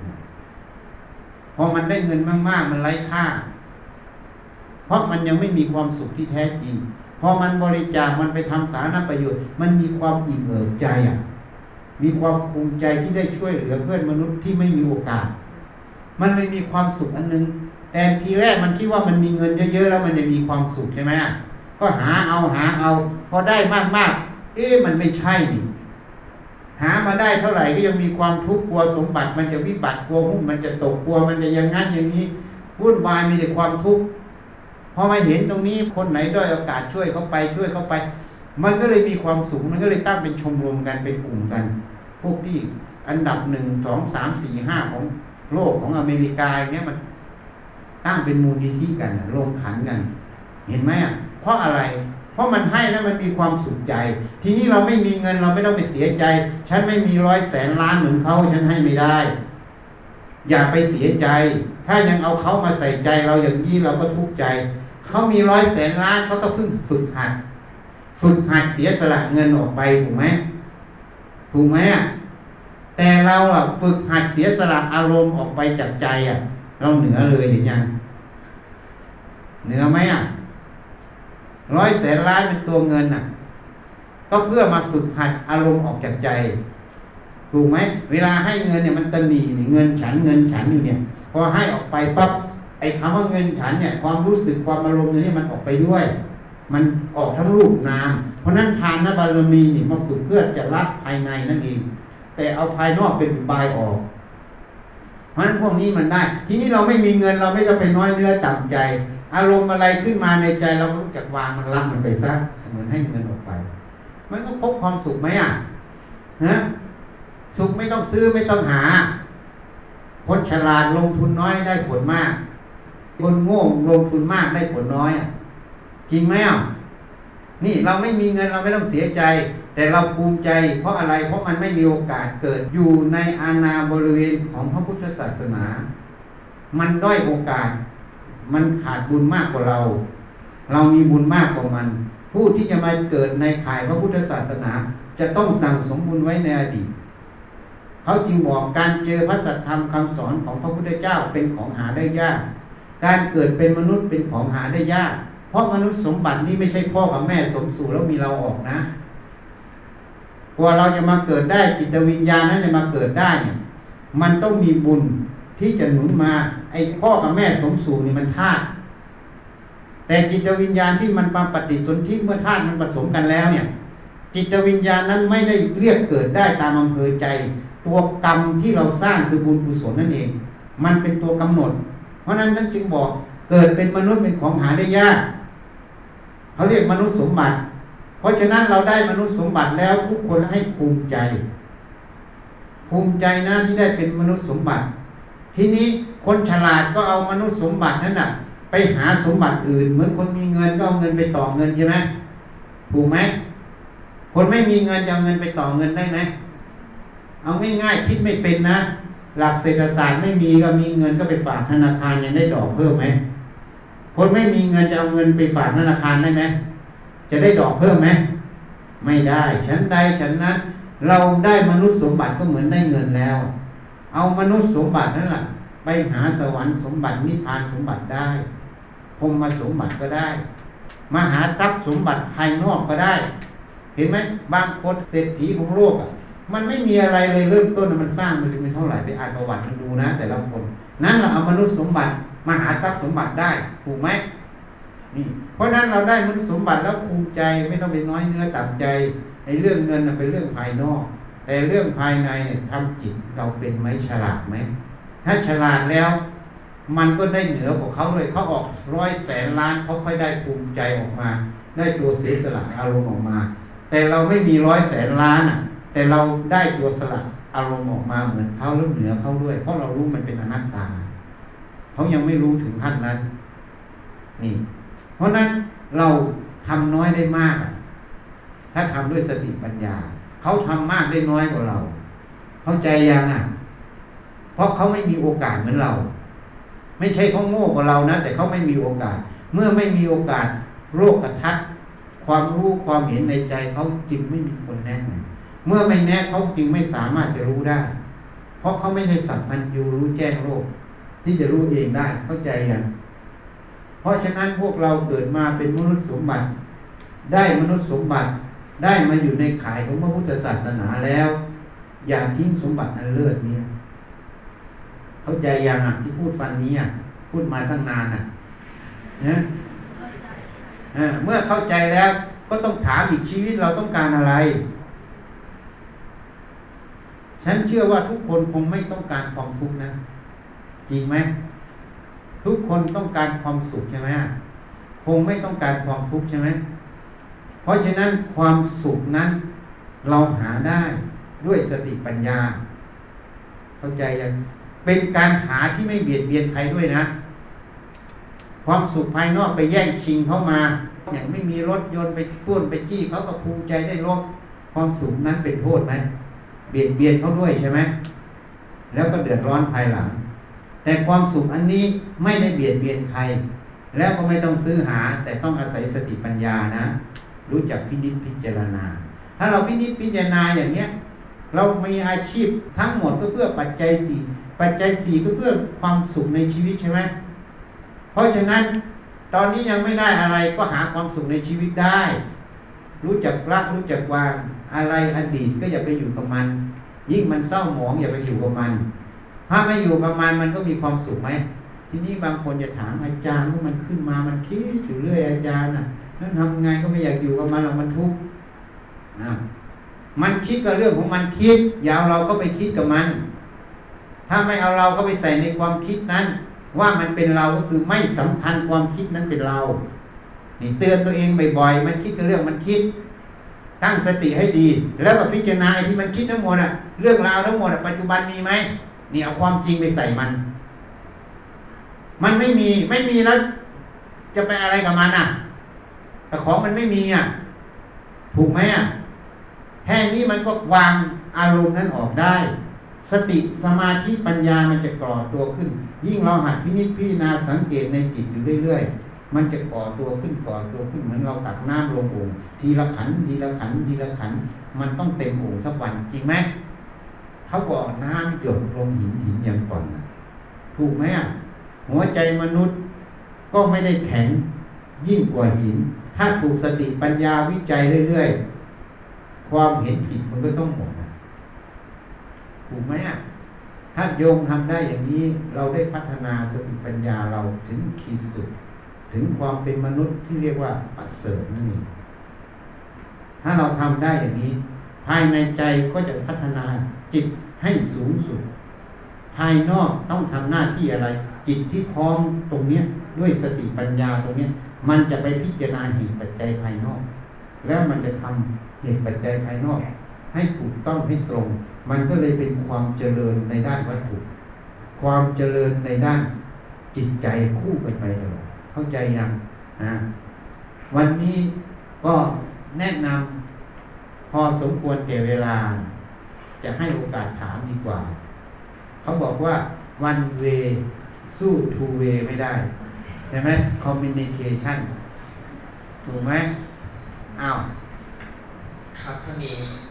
ผู้ร่วมงานคนใดมีคำถามก็สามารถถามได้นะครับ เดี๋ยวก่อนอื่นขอกราบนมัสการถามพระอาจารย์นะครับพอดีมีคนฝากคำถามมาครับกราบเรียนพระอาจารย์ตามที่ท่านเคยสอนว่าอารมณ์สามารถถ่ายทอดกันได้จากคนดีสู่คนไม่ดี จากคนไม่ดีสู่คนดี หากเรามั่นใจว่าเราไม่คิดร้ายต่อใคร หรือได้พยายามจะละบาปทุกข์แล้ว และไม่คิดเบียดเบียนใคร จึงขอกราบถามพระอาจารย์ว่ามีวิธีอย่างไรในการดูแลตัวเอง ให้ยังคงเป็นคนดี อยู่ในสังคมที่วุ่นวายได้ และรักษาอารมณ์ให้นิ่งสงบไม่หวั่นไหวหรืองุดหงิดกับสิ่งที่ไม่ดีที่กำลังถ่ายทอดมาหาตัวเราได้ การทำบุญสวดมนต์หรือนั่งสมาธิจะช่วยได้ไหมค่ะขอบพระคุณค่ะ หรือเป็นกรรมเก่าที่เรากำลังชดใช้อยู่ คืออย่างนี้นะฟังนะ ตั้งสติฟัง ธรรมชาติจิตนั้นมีหน้าที่รู้นะ แต่ก่อนอาตมายังโง่อยู่อาตมาเรียนหนังสือนักธรรมนะ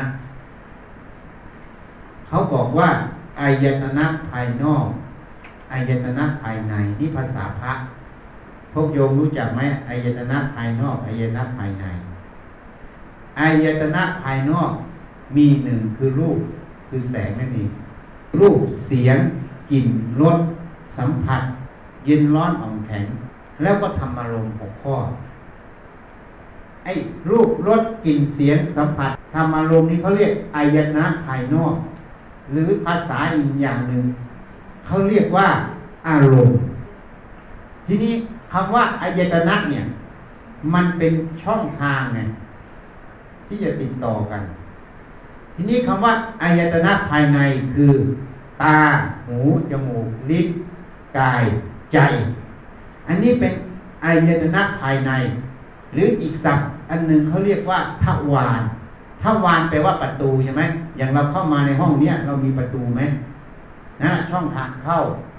ทีนี้ถ้าเราเข้าใจอย่างนี้ภาษามันนะอายตนะภายนอกที่มันเข้ามาคือรูปเสียงกลิ่นรสสัมผัส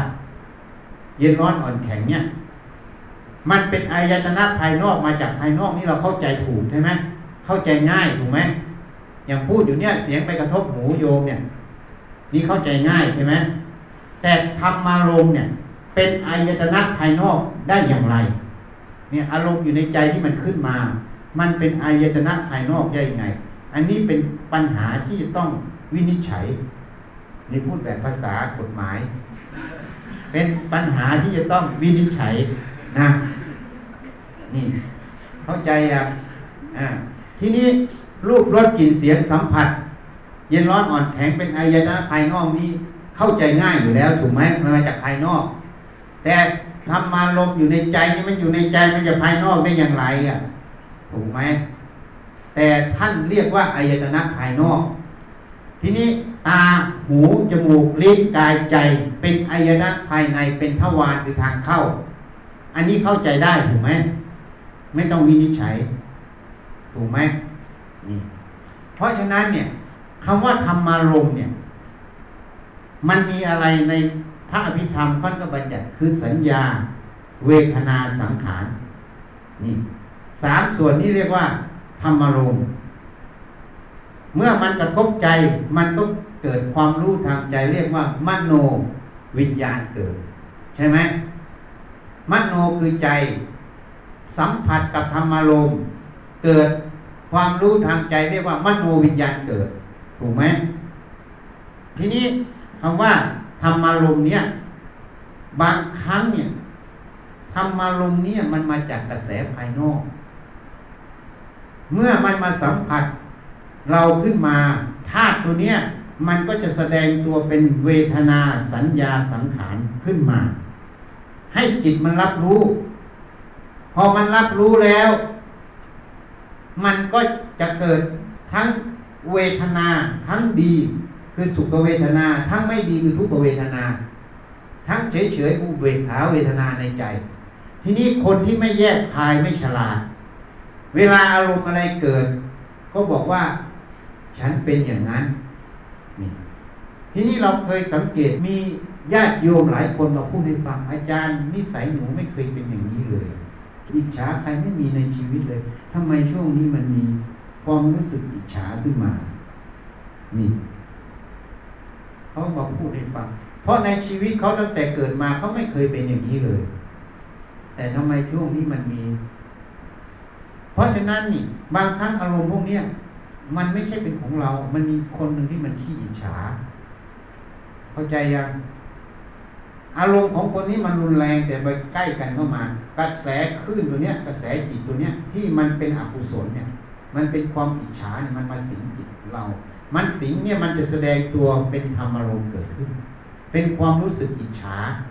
ทีนี้มันก็จะอาศัยเหตุปัจจัย ที่เราสัมผัสกับคนนั้นคนนี้อะพอเห็นคนนี้เพื่อนคนนี้โอ้ทำไมเขาสอบได้อะอิจฉาเขาแล้ว มันอาศัยเหตุปัจจัยตรงเนี้ย ไปแสดงตัวตัวอิจฉาออกมา แต่อิจฉาตัวนี้เนี่ย มันไม่ใช่อารมณ์พื้นฐานของจิตเรา แต่มันมาจากคนข้างๆที่มันกระแสตัวนี้มันส่ง แล้วมันก็ไม่ได้ตั้งใจส่งให้เรานะ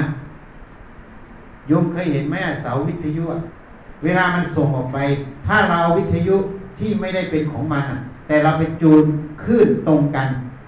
มันรับมันได้เห็นไหมที่เขาดักฟังวิทยุกันเห็นไหมถูกไหมเหมือนกันเขาไม่ได้ตั้งใจส่งให้เราหรอกจิตตัวนั้นอะ เหมือนเครื่องส่งกระแสวิทยุออกมา คลื่นออกมา เพราะนั้นคนไปอยู่ใกล้มันก็รับคลื่นไปพอรับคลื่นอิจฉามันก็แสดงเป็นความอิจฉา เพราะฉะนั้นท่านจึงให้สำรวมตาหูจมูกลิ้นกายไงไม่ให้ไปยุ่งกับการมาคุณเพราะอะไร เพราะไปดูหนังโป้หนังเอ็กมากๆ อารมณ์ที่เป็นกามมันจะขึ้นเพราะอะไร มันอารมณ์ที่เป็นกามมันขึ้น เพราะว่าบางทีคนแสดงหนังอยู่นั้นมันมีอารมณ์การที่มันขึ้นมา มันจะถ่ายกระแสนี้ออกมา แล้วตาเราไปกระทบรูปตรงนั้น กระทบเสียงตรงนั้นกอบกับอนุสัยที่อยู่ในใจเราที่หลงตรงนี้อยู่ เนี่ย มันผสมกันขึ้นมา มันก็จะขึ้น เพราะนั้นต้องตัดกระแสตัวนี้ ไม่ไปดูไม่ไปฟังมันเข้าใจไหมอะท่านจึงบอกสิ่งที่เป็นอโคจร สิ่งที่ไม่ควรทำเดี๋ยวนี้เห็นไหมรับน้องอะ มันออกคลิปวิดีโออะ แสดงท่าผู้หญิงอยู่ข้างบนผู้ ชายอยู่ข้างล่างบ้างท่านั้นท่านี้ออกมาใช่ไหมมหาลัยก็เลยบอกว่าอะไรไม่เหมาะสมใช่ไหมก็เลยเอาเด็กพวกนั้นไปเข้าค่ายทหารน่ะ มีคลิปอยู่ใช่ไหมได้เห็นไหมอะเร็วๆนี้เดือนสองเดือนเนี่ย เนี่ยพอพวกเนี้ยมันถ่ายทอดเราจนเด็กเนี่ย ไม่รู้ว่าสิ่งใดมันควรไม่ควร แล้วมันมีผลดีผลเสียยังไงมันไม่รู้ มันรู้ว่าเขาพาทำอย่างนี้เป็นแฟชั่น ก็ทำกันใหญ่ ถูกไหม นี่เป็นข้อเสีย เพราะมันจะถ่ายทอดกันตลอด ตรงนี้มันจะถ่ายทอดเข้าทางตาหูจมูกลิ้นกาย ทีนี้บางทีไม่เห็นทางตาหูจมูกลิ้นกาย มันเข้ามาสู่ใจเพราะอะไร เดี๋ยวตัวนี้จะพูดอีก มันมีแยกคายอีกนะ มันส่งกันได้หมด เนี่ยมันเข้ามาได้ เข้ามาทางธรรมารมนะถ้ามันไม่สัมผัสทางตาหูจมูกลิ้นกาย มันจะเข้ามาทางธรรมารมณ์ ธรรมารมณ์นี้มันจะส่งกันข้ามได้ คนนี้อยู่กรุงเทพคนนั้นอยู่เมืองพลมันส่งไปเมืองพลได้นะส่งได้ยังไง มันโกรธอาจารย์ คิดถึงอาจารย์โกรธอาจารย์โกรธมากๆเลยอะ กระแสตัวนี้จะพุ่งไปสู่อาจารย์ทันทีแต่ถ้าอาจารย์ไม่รับกรรมตัวนี้ก็ตกที่มันร้อยเปอร์เซ็นเดี๋ยวมันก็ไปนรก เข้าใจยังนี่ มันมีกระแสพวกนี้ให้รู้ไว้ ทีนี้เนี่ย เวลามันเกิดตรงเนี้ย มันมาทางธรรมารมณ์ทีนี้วิธีแก้ พูดถึงพระอาชิตตามานพไปทูลถามพระเจ้าทำใดเป็นเครื่องกั้นกระแสทำใดเป็นเครื่องปิดกั้นหรือละกระแสได้เด็ดขาด พระพุทธเจ้าก็วิสัชนาตอบอาชิตตามานพสติเป็นธรรมเครื่องกั้นกระแส ปัญญาเป็นธรรมเครื่องละกระแสได้เด็ดขาด ทีนี้เวลาทำอารมณ์พวกนี้เกิดในใจเรา เราก็สำคัญว่าเราเป็นอย่างนั้น เราโกรธเราอิจฉาใช่ไหมถูกไหมโยมเป็นอย่างนั้นไหมอะทุกคนเป็นอย่างนี้ไหมฉันเชื่อว่าทุกคนนะร้อยเปอร์เซ็นฉันก็เคยเป็นนะถูกไหมอะเพราะฉะนั้นพวกเราสำคัญอย่างนี้ก็แสดงว่าอะไร เราไม่มีสติปัญญากั้นมันแล้วนะ มันก็เลยผูกมันย้อมจิตเชื่อมันพอเชื่อมันก็เลยไปทำอะไรพอเห็นคนนี้ปั๊บก็อิจฉาตลอด มันจำทีนี้ พอเจอหน้าคนนี้เหตุการณ์มันดับไปแล้ว มันก็จำทีนี้ความอิจฉาไม่ใช่จากกระแสภายนอกนะกระแสรหัสไวรัสอยู่ในคอมพิวเตอร์มันขึ้น คือมันเคยจำก็จะขัดเกลือคนนี้ เพราะฉะนั้นเหมือนกัน เราต้องแก้ ไม่ใช่ไม่ชอบคนนี้แล้ว ก็จะไม่ชอบตลอด นั่นคืออคติคือกิเลสแล้วนะ ไม่มีทางละมานะตรงนี้ได้ ปฏิบัติธรรมก็จะไม่ก้าวหน้า เพราะมันหลงกิเลสตลอด เพราะมันไม่เห็นเป็นธาตุเหมือนกัน คนนี้จะดีจะเร็วยังไงมันเรื่องของเขา แต่ปัจจุบันเราจะทำยังไงที่มันเป็นประโยชน์และไม่ให้ตัวหวาดระแวงตัวที่มันจะแตกแยกเกิดขึ้น เราต้องแก้ตรงนี้ ถ้าเราไม่แก้ตรงนี้กรรมตรงนี้ไม่หมด เราต้องแก้ นี่มันสร้างกรรมกันไม่รู้เรื่องรู้ราวเลยยังไอ้อิจฉาคนนี้นะวันนี้อิจฉาไป แต่มันมีความจำว่าฉันเคยอิจฉาคนนี้ใช่ไหมเพราะเรื่องเหตุการณ์พวกนี้มันไม่มีแล้วจบไปแล้ว วันหน้ามาเจอคนนี้อีกไอ้ความรู้สึกอิจฉามันจะขึ้น เพราะมันเคยจำได้ แล้วมันก็เลยผูกพยาบาทสร้างเวรเบียดเบียนกันตลอดเนี่ยที่ท่านตัดไว้ไปเกิดนรกเพราะอะไรเพราะเบียดเบียนกัน มันเบียดเบียนอย่างเนี้ย โดยไม่รู้ตัว นี่เข้าใจไหมอะมันเบียดเบียน เพราะนั้นคนมีปัญญา พอมันขึ้นมาปั๊บอิจฉาไม่ใช่ฉัน เขาจะเจริญก็อนุโมทนาเขาจะเจริญเลยอะ จะได้ใหญ่โตขนาดไหนก็สาธุคอยยินดีมุทิตากับเขา อิจฉานี่มันดับไหมแล้วก็พิจารณาตัวอิจฉาไม่ใช่ตัวเราเราไม่เอามัน สติมันเบรกปัญญาวิจัยปั๊บมันก็ขาดพอมันขาดปั๊บเนี่ย มันไม่ใช่ตัวเราไม่ใช่เขา นุโมทนาพอเจอหน้าคนนี้มันก็ไม่ขึ้นนะถูกไหมเพราะตัวแรกที่มันเข้ามาสิงสู่ตัวเนี้ยเราได้จัดการมันด้วยสติปัญญาเรียบร้อยแล้ว มันจบแล้วเห็นยังแต่ถ้าเรารับมันเข้ามามันจะฝังเป็นไวรัสเคยเห็นไหมเวลาเขาส่งเมลมาที่มันมีไวรัสรับเข้าไปแล้วมันก็ฝังไว้ใช่ไหมถึงการเวลาก็ขึ้น มันเป็นอย่างนี้เลย คนที่โง่ก็เลยเป็นเหยื่อถูกไหมคนที่มีแอนตี้ไวรัสฆ่าไวรัสหมด เข้ามาไม่ได้ เข้ามาทีไรก็ฆ่า เข้ามาทีไรก็ฆ่าไวรัสหมดถูกไหมก็เลยอยู่สบายไหมอะเข้าใจยังอะพระพุทธเจ้าตัดต่ออาชิตตามานพทำใดเป็นเครื่องกั้นกระแสคือสติทำใดเป็นเครื่องรับกระแสได้เด็ดขาด คือปัญญา กระแสคืออะไร กระแสคือกระแสทิฏฐิมานะกระแสโรคโกรธหลง กระแสทิฏฐิคือความเห็นไง กระแสมานะกระแสโรคโกรธหลงมันทายกันตลอด ความเห็นมันไม่ยอมกันอะ ที่บ้านเมืองเราวุ่นวายอยู่นี่จนจะยากไร้กันไปทุกทั่วยาก แล้วก็บอกฉันเป็นคนดี ไม่ใช่เลย เพราะกระแสทิฏฐิมานะมันฆ่ากันตลอด กิเลสมันทำลายหมดเห็นไหมไม่ว่าฝ่ายไหนตายทั้งหมด อะไรตายอะ คุณความดีตายจากใจ ถูกไหม คือตัวมานะตัวทิฏฐิมันทำลายหมดแล้ว มันหลงตัวกิเลสแล้วไงคำว่าหลงเนี่ยความดีมันตายจากใจไหมอ่ากุศลมันไม่มีอกุศลมันครอบงำนี่มันละเอียดอ่อน เพราะฉะนั้นคนปฏิบัติธรรมถ้าปฏิบัติมากๆ แล้วต้องเท่าทันพวกนี้หมด ต้องแก้ จะอ้างเหตุผลอะไร ก็ต้องรู้ตัวมันอ้าง ถ้ายังอ้างอยู่ก็แสดงว่าไม่ซื่อตรง เหตุนั้นท่านจึงว่า อุชุปฏิปันโนสาวกสังโฆปฏิบัติตรงคำว่าตรงไม่มีอ้าง ตรงไปตรงมา ตรงเหตุปัจจัยตรงนั้น แล้วต้องใช้ปัญญาเหนืออารมณ์จะแก้ปัญหาตรงนั้นอย่างไร ต้องแก้ตรงนั้น อย่าให้อวิชชา มันวางกับดักเอาไว้ นี่มันวางกับดักตลอด ถ้าสติปัญญาทันตรงนี้เมื่อไหร่ มันวางกับดักในใจเราไม่ได้เราต้องแก้ไม่ให้กับดักมันเกิดได้ ต้องใช้สติปัญญา ให้เหตุผลเหนืออารมณ์ ให้สติปัญญาเหนืออารมณ์ เอาเหตุผลนั่นเองที่ถูกต้องที่ตรงความจริง อย่างที่พูดให้ฟังเมื่อกี้ไม่ได้ไปอยู่ในอดีตที่มันซึมเศร้า มันสอบตกกับไปคิดมันเสียใจมันอยู่นั้น มันไม่มีประโยชน์ ถูกไหมปัจจุบันอะไรควรทำจะอ่านหนังสือก็อ่านไป กิจใดชอบทำไม่ทำอะไรก็ช่วยพ่อช่วยแม่ล้างช่วยล้างชามทำความสะอาดบ้าน ยังดีกว่าไปนั่งคิดกูสอบไม่ได้อยู่ ทุกอยู่งั้น จริงไหมนะ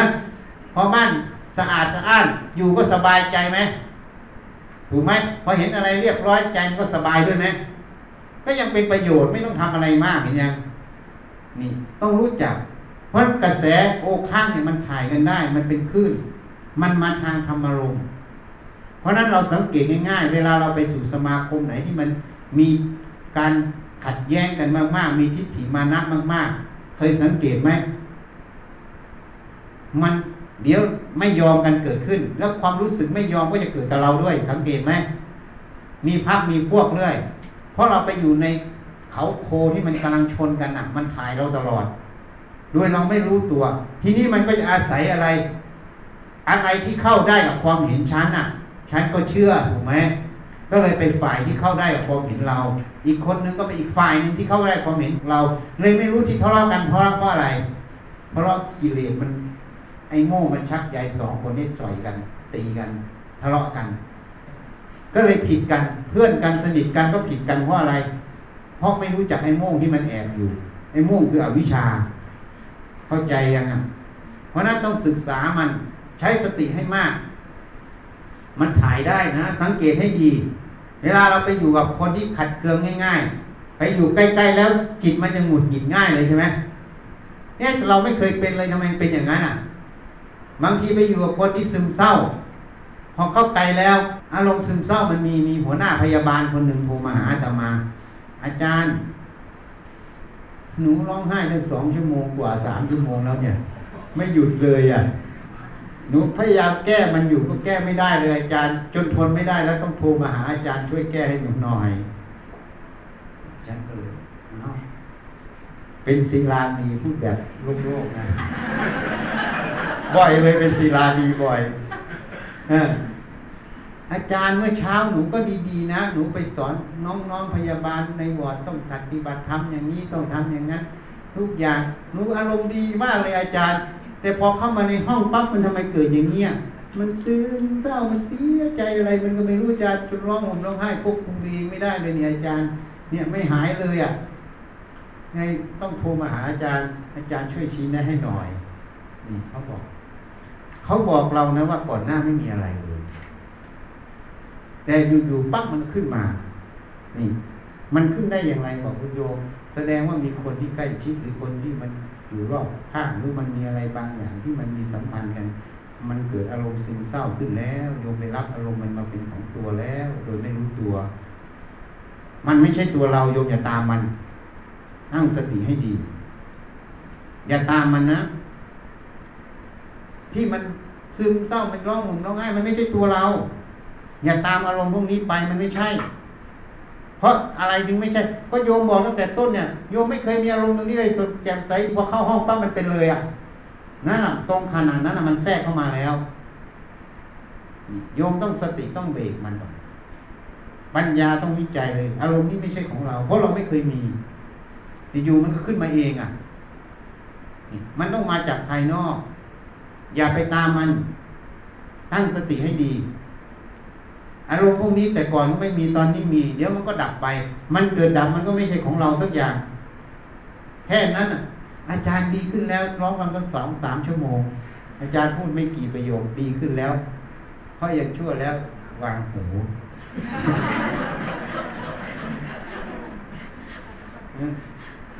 เข้าใจไหมอะ มันมาจากภายนอกได้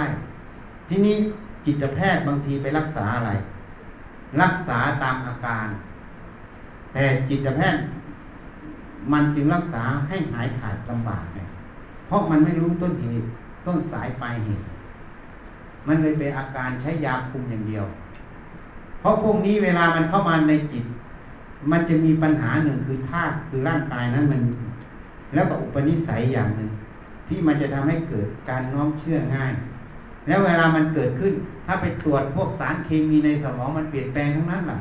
อารมณ์นี้มันจะมีสารเคมีนี่อารมณ์นั้นมีสารเคมีนั้น มันเป็นของมันหมดอะ มันมีหมดอะ เหมือนคนโกรธปั๊บแอดรีนาลีนมันต้องหลั่งมันมีของมันอย่างนั้นอะ ไปตรวจแล้วมันก็ต้องเจออันนี้ขาดอันนี้เพิ่ม แต่บางอย่างมันธาตุมันเป็นองค์ประกอบหนึ่งใส่กระแสนามธรรมองค์ประกอบหนึ่งที่เขาไม่รู้จัก เพราะนั้นเวลาแก้พวกโรคจิตได้หายขาดต้องให้เขาเจริญสติสัมปชัญญะให้มาก แต่ที่นี่มันทำไม่ได้เพราะกรรมตัวนี้มันบังคับ กรรมคือนิสัยที่เขาน้อมเชื่อง่าย แล้วเขาไม่เจริญสติสัมปชัญญะให้มาก มันเลยแก้ไม่ได้ เนี่ยมันบังคับอยู่ รู้วิธีแก้ก็แก้ไม่ได้เพราะกฎแห่งกรรมมันบังคับอยู่ เพราะฉะนั้นวิธีที่ดีที่สุดก็คือฝึกสติให้มาก อะไรเกิดขึ้นในใจใช้สติพิจารณาให้มาก เหตุผลอยู่ตรงไหนมันเป็นคุณเป็นโทษ เป็นโทษไม่ต้องตามมันนะพิจารณามันไม่ใช่ตัวเราไม่ของเราไม่ต้องไปตามมัน แค่นั้นอะ บ่อยเข้าบ่อยเข้าหรือก็รู้ทันมันเอง รู้ทันมันมันก็จางเอง แล้วก็ต้องรู้อีกสมาคมไหน ที่มันเกิดเรื่องมากๆอย่าเข้าใกล้มัน อย่าไป เขาจึงเรียกอโคจร สถานที่ไม่ควรไป เข้าใจไหมที่ตรงไหน สมาคมตรงไหน ที่เป็นเหตุให้สติปัญญามันเจริญก้าวหน้า ให้จิตใจมันสงบที่ตรงนั้นควรไปไปฝึกตนให้มาก มันก็จะหนุน เพราะนั้นที่ที่จะมีอย่างนี้ต้องเป็นที่ที่มีพุทธานุภาเวนะธรรมานุภาเวนะสังฆานุภาเวนะนั่นเองถ้าตรงได้ที่ตรงนี้แล้ว ถือว่าเป็นชั้นเลิศนะเพราะมันจะเป็นกระแสที่ไม่มีโรคปวดหลงถ้าอนุภาพสามจะเป็นกระแสไม่มีโรคปวดหลง ถ้าของปุถุชน มันก็มีคนนั้นคนดีคนไม่ดี คนมีอารมณ์มาก คนมีอารมณ์น้อย คนมีอารมณ์มากเอาเหตุผล มันก็ไม่มีกระแสพวกนี้รุนแรง แต่คนที่มีอารมณ์มากไม่เอาเหตุเอาผลเอาแต่โรคปวดหลงมันก็จะมีอารมณ์พวกนี้รุนแรงเพราะที่อย่างนั้นไม่ควรไป เพราะไปแล้วเราต้องเสียเวลามาแก้ในจิตเราอีกถ้าไม่รู้เท่าทันมันก็โดนมันชักจูงไป ก็เลยเสียโดยไม่รู้ตัว ที่เสียไม่รู้ตัวเพราะกรรมกรรมคืออะไร กรรมที่ตัวเองโง่ไปในสถานที่นั้นไงเข้าใจยังอะ เพราะนั้นสุดท้ายอยู่ที่ตัวเองหมดอะ มีสติปัญญาหรือทำด้วยความโง่เขา ถ้าทำด้วยโง่เขามันก็ต้องมีสิ่งที่ตามมา เพราะทุกอย่างในโลกมันสัมพันธ์กันหมดเขาเรียกกฎอิทัปปัญญาตา ปัญญาการ มันเกี่ยวเนื่องกันเป็นสายอะนั้นเราให้เข้าใจ ถ้าสายไหนที่มันเป็นประโยชน์เราก็ไปสายไหนมันไม่เป็นประโยชน์ก็ต้องหลีกลี่มัน อย่าไปยุ่งกับมันมาก เขาเลยเรียกว่า ให้รู้จักคบบุคคลควรคบไง ท่านจึงกล่าวไว้อเสวนาจะพารานัง ไม่ควรคบคนพาลปันทิตานันจะเสวนาให้คบบัณฑิต เอตัมมังละมุตตมัง เป็นมงคลอันสูงสุดไง เพราะสิ่งเหล่านี้มันสัมพันธ์กันหมด มันถ่ายทอดกันอยู่ตลอด เรารู้จักรักษาตัวเองไหมอะ ถ้าเรารู้จักรักษาตัวเองเราก็ไม่เดือดร้อน ถ้าเราไม่รู้จักรักษาตัวเองก็ต้องเดือดร้อนมาก เข้าใจยังอะ เนี่ยพูดให้ฟังเอาตอบคงจะพอมั้งข้อนี้อะนะใครจะถามอีกก็ถามซะมาให้โอกาสถามแล้วกับเรียนถามพระอาจารย์ ว่ามีเทคนิคง่าย ๆ อย่างไร จึงจะมิให้ส่งจิตออกนอกเจ้าคะข้อที่สองถามว่าเมื่อเช้าไปใส่บาตรพบพระสงฆ์หลายรูป ยืนรอและนั่งรอ ให้คนใส่บาตรวงเล็บ ยืนไม่เดินไปไหน การทำแบบนี้ผิดวินัยสงฆ์หรือเปล่าเจ้าคะ จะได้ไม่ไปใส่บาตรรูป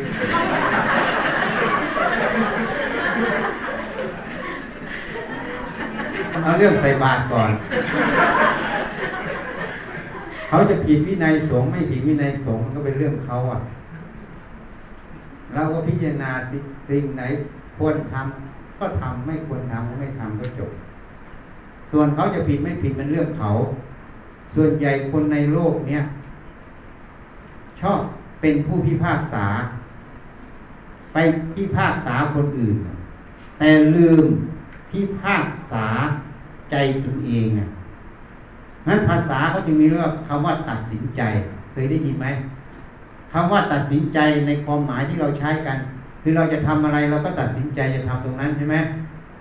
แต่ในความหมายฉันนะฟังให้ดี เรา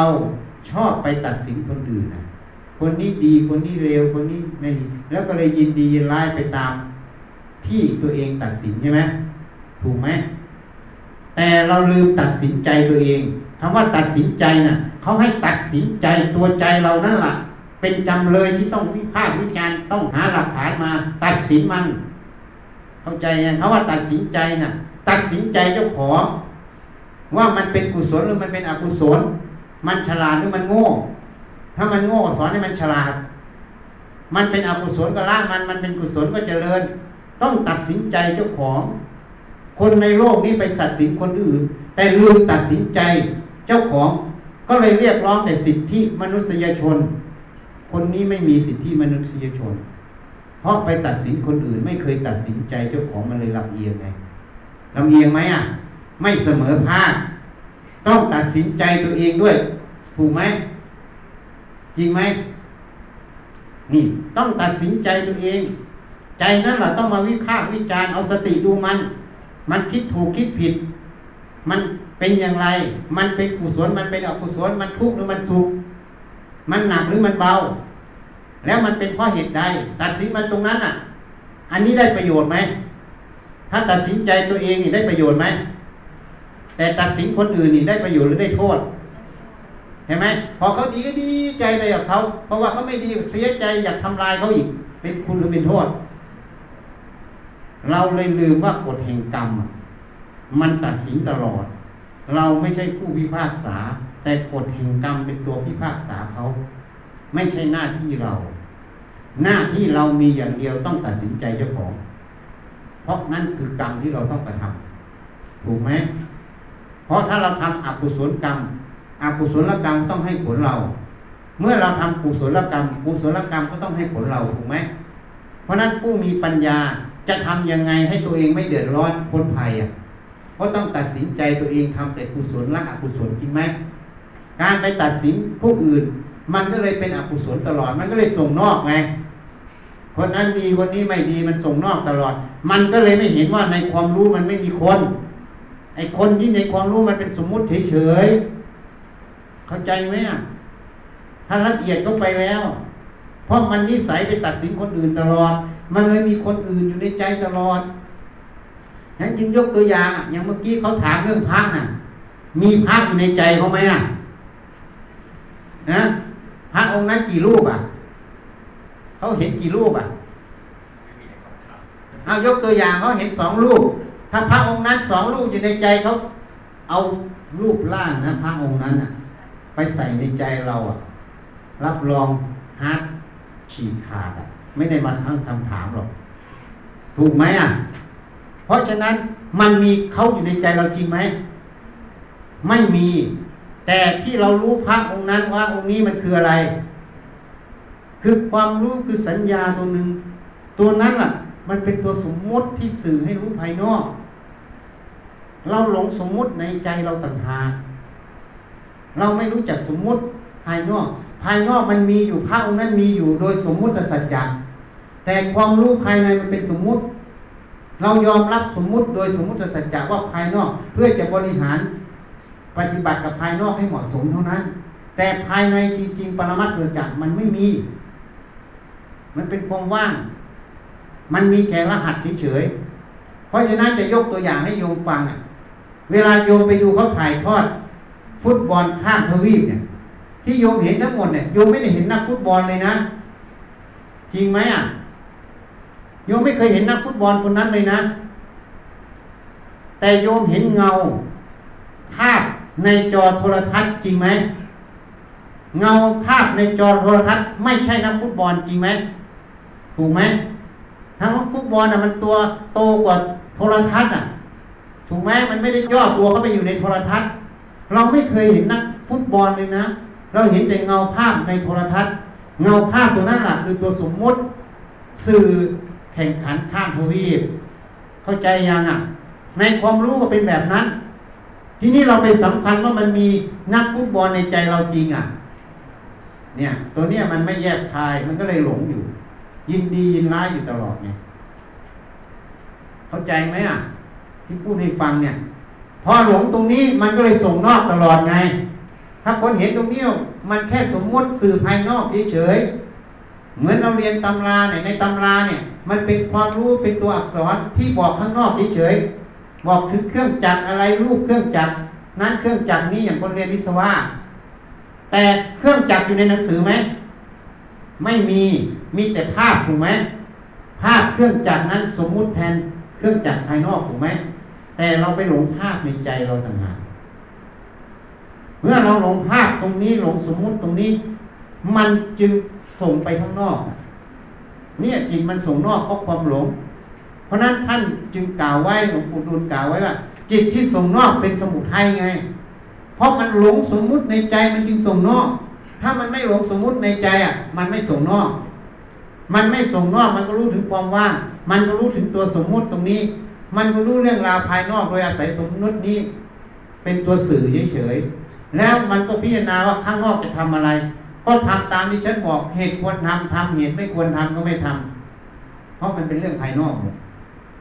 ทำไมต้องทำก็ถามมันอีก เพราะโรคนี้มันต้องอาศัยมันอยู่ใช่ไหมถูกไหมไม่กินมันจะได้ไหมกายมันอยู่ได้ไหมมันอยู่ไม่ได้ มันอาศัยอยู่ ก็ทำมันแต่ทำที่เป็นประโยชน์ที่เป็นโทษไม่ทำถูกไหมถ้าเราเลือกได้นี่ส่วนภายในมันว่างหมด มันไม่มีสิ่งภายนอกถ้าเห็นสองส่วนอย่างเนี้ย มันก็เลยไม่ส่งนอกไม่ทุกข์อะ เพราะฉะนั้นพระนี่จะถูกวินัยไม่ถูกวินัยมันเรื่องของพระ พระไม่ถูกวินัยก็กรรมช่วยเขาก็ตัดสินเขาเองถูกไหมเขาถูกวินัยเขาทำดีกรรมดีเขาตัดสินเขาเอง เราไม่ได้เป็นผู้ตัดสิน ถูกไหมเราตัดสินแต่กรรมเรา ว่าเราควรประพฤติดีละชั่ว คือกุศลละอกุศลนั่นเอง เข้าใจยังอะไม่มีคนบอกเลยนะเนี่ย ส่วนใหญ่แยกไม่ออกเรื่องกฎแห่งกรรมมั่วกันหมดเลยอะ มันเลยวุ่นวายโลกเนี้ยถ้าเข้าใจกฎแห่งกรรมของแท้แล้วไม่วุ่นวาย จริงไหมฉันพูดเนี่ยลองปกคิดดูถูกไหมอ้าวหมดยังคำถามอะเอาถามต่อก็ได้เอาใครไม่ถามก็คงไม่เขาถามให้ครับคำถามต่อไปนะครับ ในขณะที่สวดมนต์ถ้าสมองของเรายังคิดถึงเรื่องต่างๆอยู่ จะเป็นบาปไหมคะและการสวดมนต์ที่ก่อให้เกิดผลบุญกุศลทำอย่างไรคะเอ้าก็สวดด้วยสตินั่นแหละเผลอแล้วก็แล้วไปกลับมาสวดใหม่ ยังจะไปคิดแต่เรื่องบาป ก็เหมือนคนในโลกเนี่ยคิดแต่เรื่องไม่ดี คิดแต่เรื่องไม่ดีมันก็เลยทุกข์ไหมทำไมไม่คิดแต่เรื่องมันดีอะ นี่เขาเลือกแยกภายในจิต ก็เวลามันเผลอไปมันคิดเรื่องอะไรเรื่องของมันเผลอสิแล้วลึกได้ก็มาอยู่ที่สวดมนต์ใหม่ก็เอาแต่เรื่องดีถูกไหมถูกไหมอะสวดได้รู้จักเจริญสติในนั้นสสวดก็ให้รู้จักพิจารณา ความหมายที่ท่านสอนมายังไง แล้วเอาไปประพฤติปฏิบัติ มันก็เลยเป็นประโยชน์ไหมอะนั่นแหละกุศลมันเกิดตรงนั้น ถ้าสติมันต่อเนื่องสมาธิมันก็เกิดตรงนั้นด้วย แต่ถ้าสวดว่าดี เป็นของวิเศษ สวดอยู่อย่างนั้นไม่รู้เหตุรู้ผล มันเลยเป็นศีลพัตตปามามันก็เลยแทนที่จะเป็นคุณอันเลิศก็เลยไม่ได้ เข้าใจยังอะให้รู้ความหมายแล้วเอาไปพฤติปฏิบัติ นั้นสวดด้วยสติ เผลอแล้วแล้วไปลึกได้เอาใหม่ เท่านั้นอะ จะไปบาปอะไรเราไม่ได้ตั้งใจจะคิดแต่มันไปคิดเองอะนะเรื่องไม่ดีชอบควนเขาหาตัวเองเห็นไหมเรื่องไหนไม่ดีควนหาตัวเองเลยใช่ไหมเป็นเจ้าเข้าเจ้าของหมดใช่ไหมจริงไหมอะมันเผลอคิดไปแล้ว มันไม่ดีแล้วควนมาเป็นกูคิดไม่ดีกูเป็นบาปแล้วกูเลยไม่สวดมนต์ดีกว่า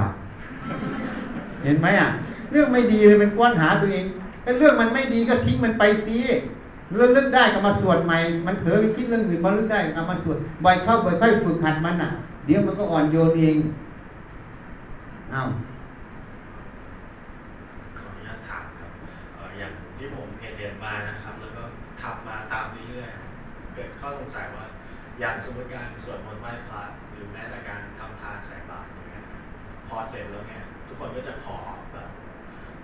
ได้นั่นได้นี่ได้เป็นนั่นได้เป็นนี่เต็มไปหมดเลยอะไรอย่างเงี้ย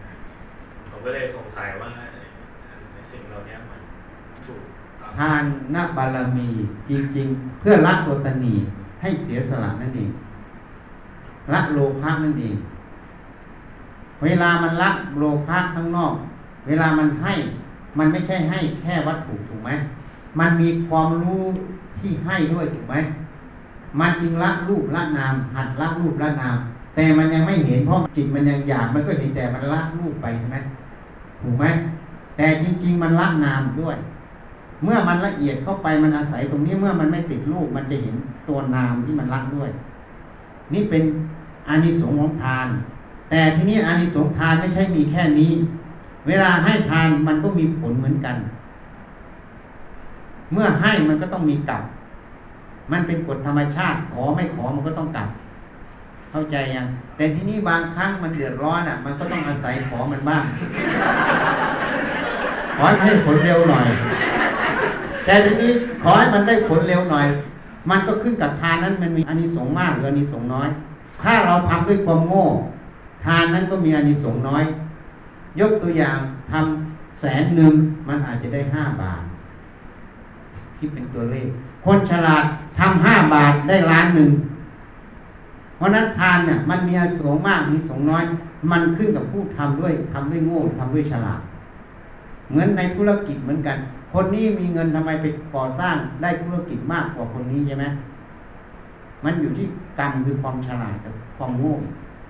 เพราะนั้นพระเจ้าจึงตรัสไว้ ทักษิณาทานที่มีผลอันเลิศหนึ่งผู้ให้บริสุทธิ์สองผู้รับบริสุทธิ์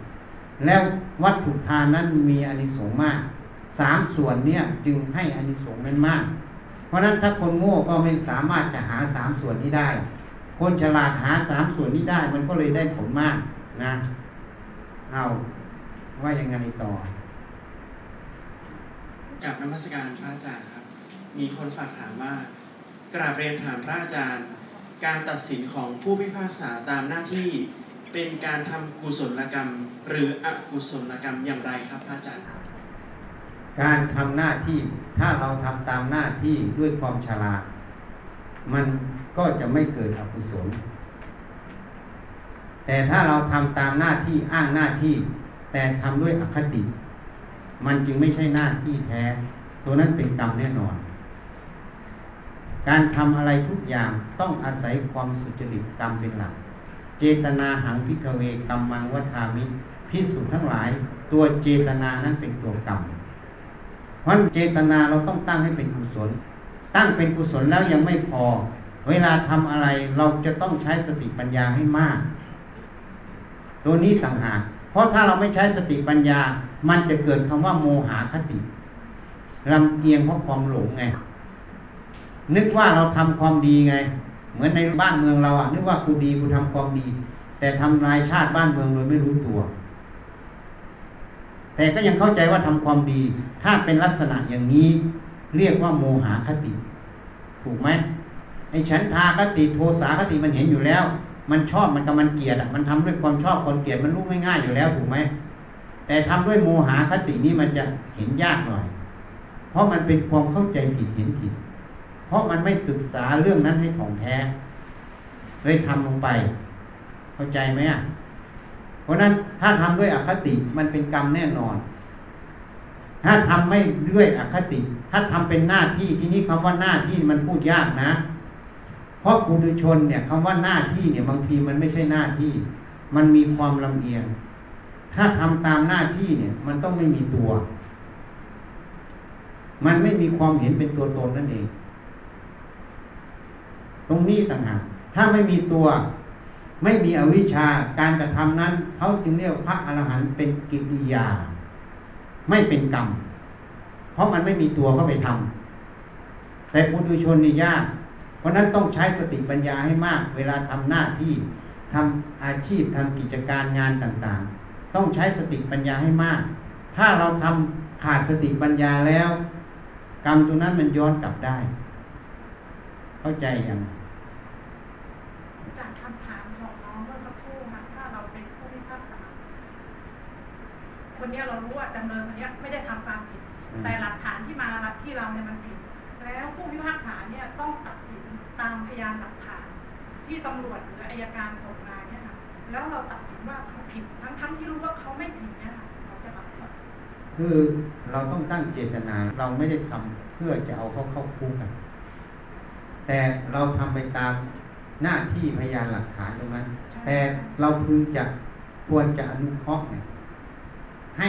โอกาสเขาหาพยานหลักฐานเนี่ยเพื่อจะพิสูจน์เนี่ยถ้าเรารู้จริงอย่างนั้นเราต้องอนุเคราะห์เขา แต่ถ้าอนุเคราะห์เขาไม่ได้ เพราะเราก็รู้อยู่บางที คนผิดไม่เข้าคุก คนถูกเข้าคุกใช่ไหมพูดมากไม่ได้เดี๋ยวมันจะฟ้องหมิ่นอีกเรื่องจริงเนี่ยพูดไม่ได้ แต่เรื่องเท็จนี่พูดได้ แล้วคนชอบเชื่อ เรื่องจริงคนไม่เชื่อ เข้าใจยัง เพราะฉะนั้นเนี่ย มันขึ้นกับที่ทำมาทั้งหมดอะถ้าเราอยู่ในขอบข่ายช่วยเราก็ให้โอกาส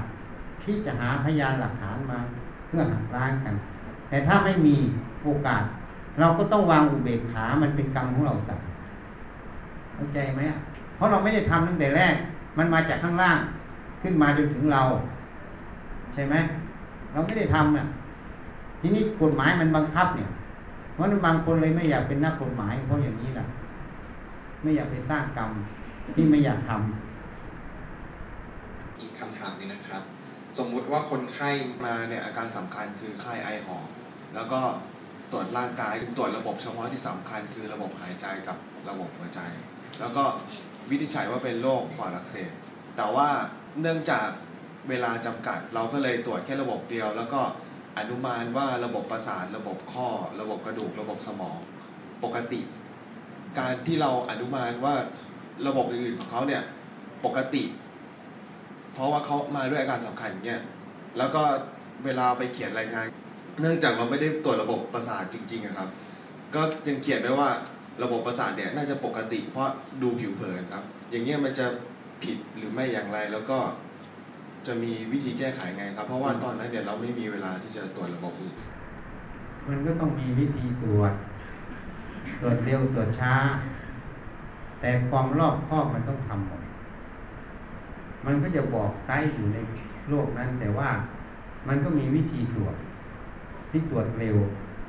ที่มันสกรีนนิ่งเขาเรียกสกรีนนิ่งออกนั้นเราต้องมีระบบสกรีนนิ่งที่มันเร็ว แล้วก็ไปเจาะที่สำคัญ แต่จริง ๆแล้ว มันก็ต้องดูว่าอันนี้มันสำคัญตรงไหนบ้าง แล้วต้องละเอียดในจุดเหล่านั้นหมดไม่นั้นมันก็ประมาทเลยเอาครับขอเป็นคำถามสุดท้ายนะครับในการทำสมาธิภาวนาการที่รู้สึกว่าทุกสิ่งนิ่ง จนเกิดความสงสัยว่าการที่นิ่งไม่คิดอะไรนั้น เป็นการที่เราไปบังคับจิตใจให้มันนิ่งหรือเปล่า หรือเป็นสภาวะที่เกิดขึ้นเป็นปกติ หรือเป็นการปฏิบัติไปในทางที่ไม่ถูกหรือไม่ครับเอ้าจิตมันนิ่งก็ให้มันนิ่งไปสิคุณต้องไปสงสัยอะไรอะ มันนิ่งให้มันนิ่ง เดี๋ยวมันก็มีช่วงไม่นิ่งนะมันไม่นิ่งตลอดหรอก มันก็มีช่วงไม่นิ่งคอยดูสิใช่ไหมอะมันนิ่งก็เรียนรู้มัน มันไม่นิ่งก็เรียนรู้มัน ไม่ต้องไปสงสัยมัน ดูมันอย่างเดียวเรียนกับมันตลอด นิ่งก็นิ่งไม่นิ่งก็ไม่นิ่ง แล้วสิ่งเหล่านี้มันก็ไม่เที่ยงอีกมันไปตามเหตุปัจจัยเท่านั้นน่ะ มันทำเหตุอย่างนี้มันก็เป็นอย่างนี้ นี่ไอตัวที่มันสงสัยระแวงต่างหากอะ มันไม่มีอะไรก็หาเรื่องให้มันมีอะ ตัวนี้ยังไม่ทันมันอะ พอแล้วใช่ไหมเพราะว่าเขาบอกเดี๋ยวจะ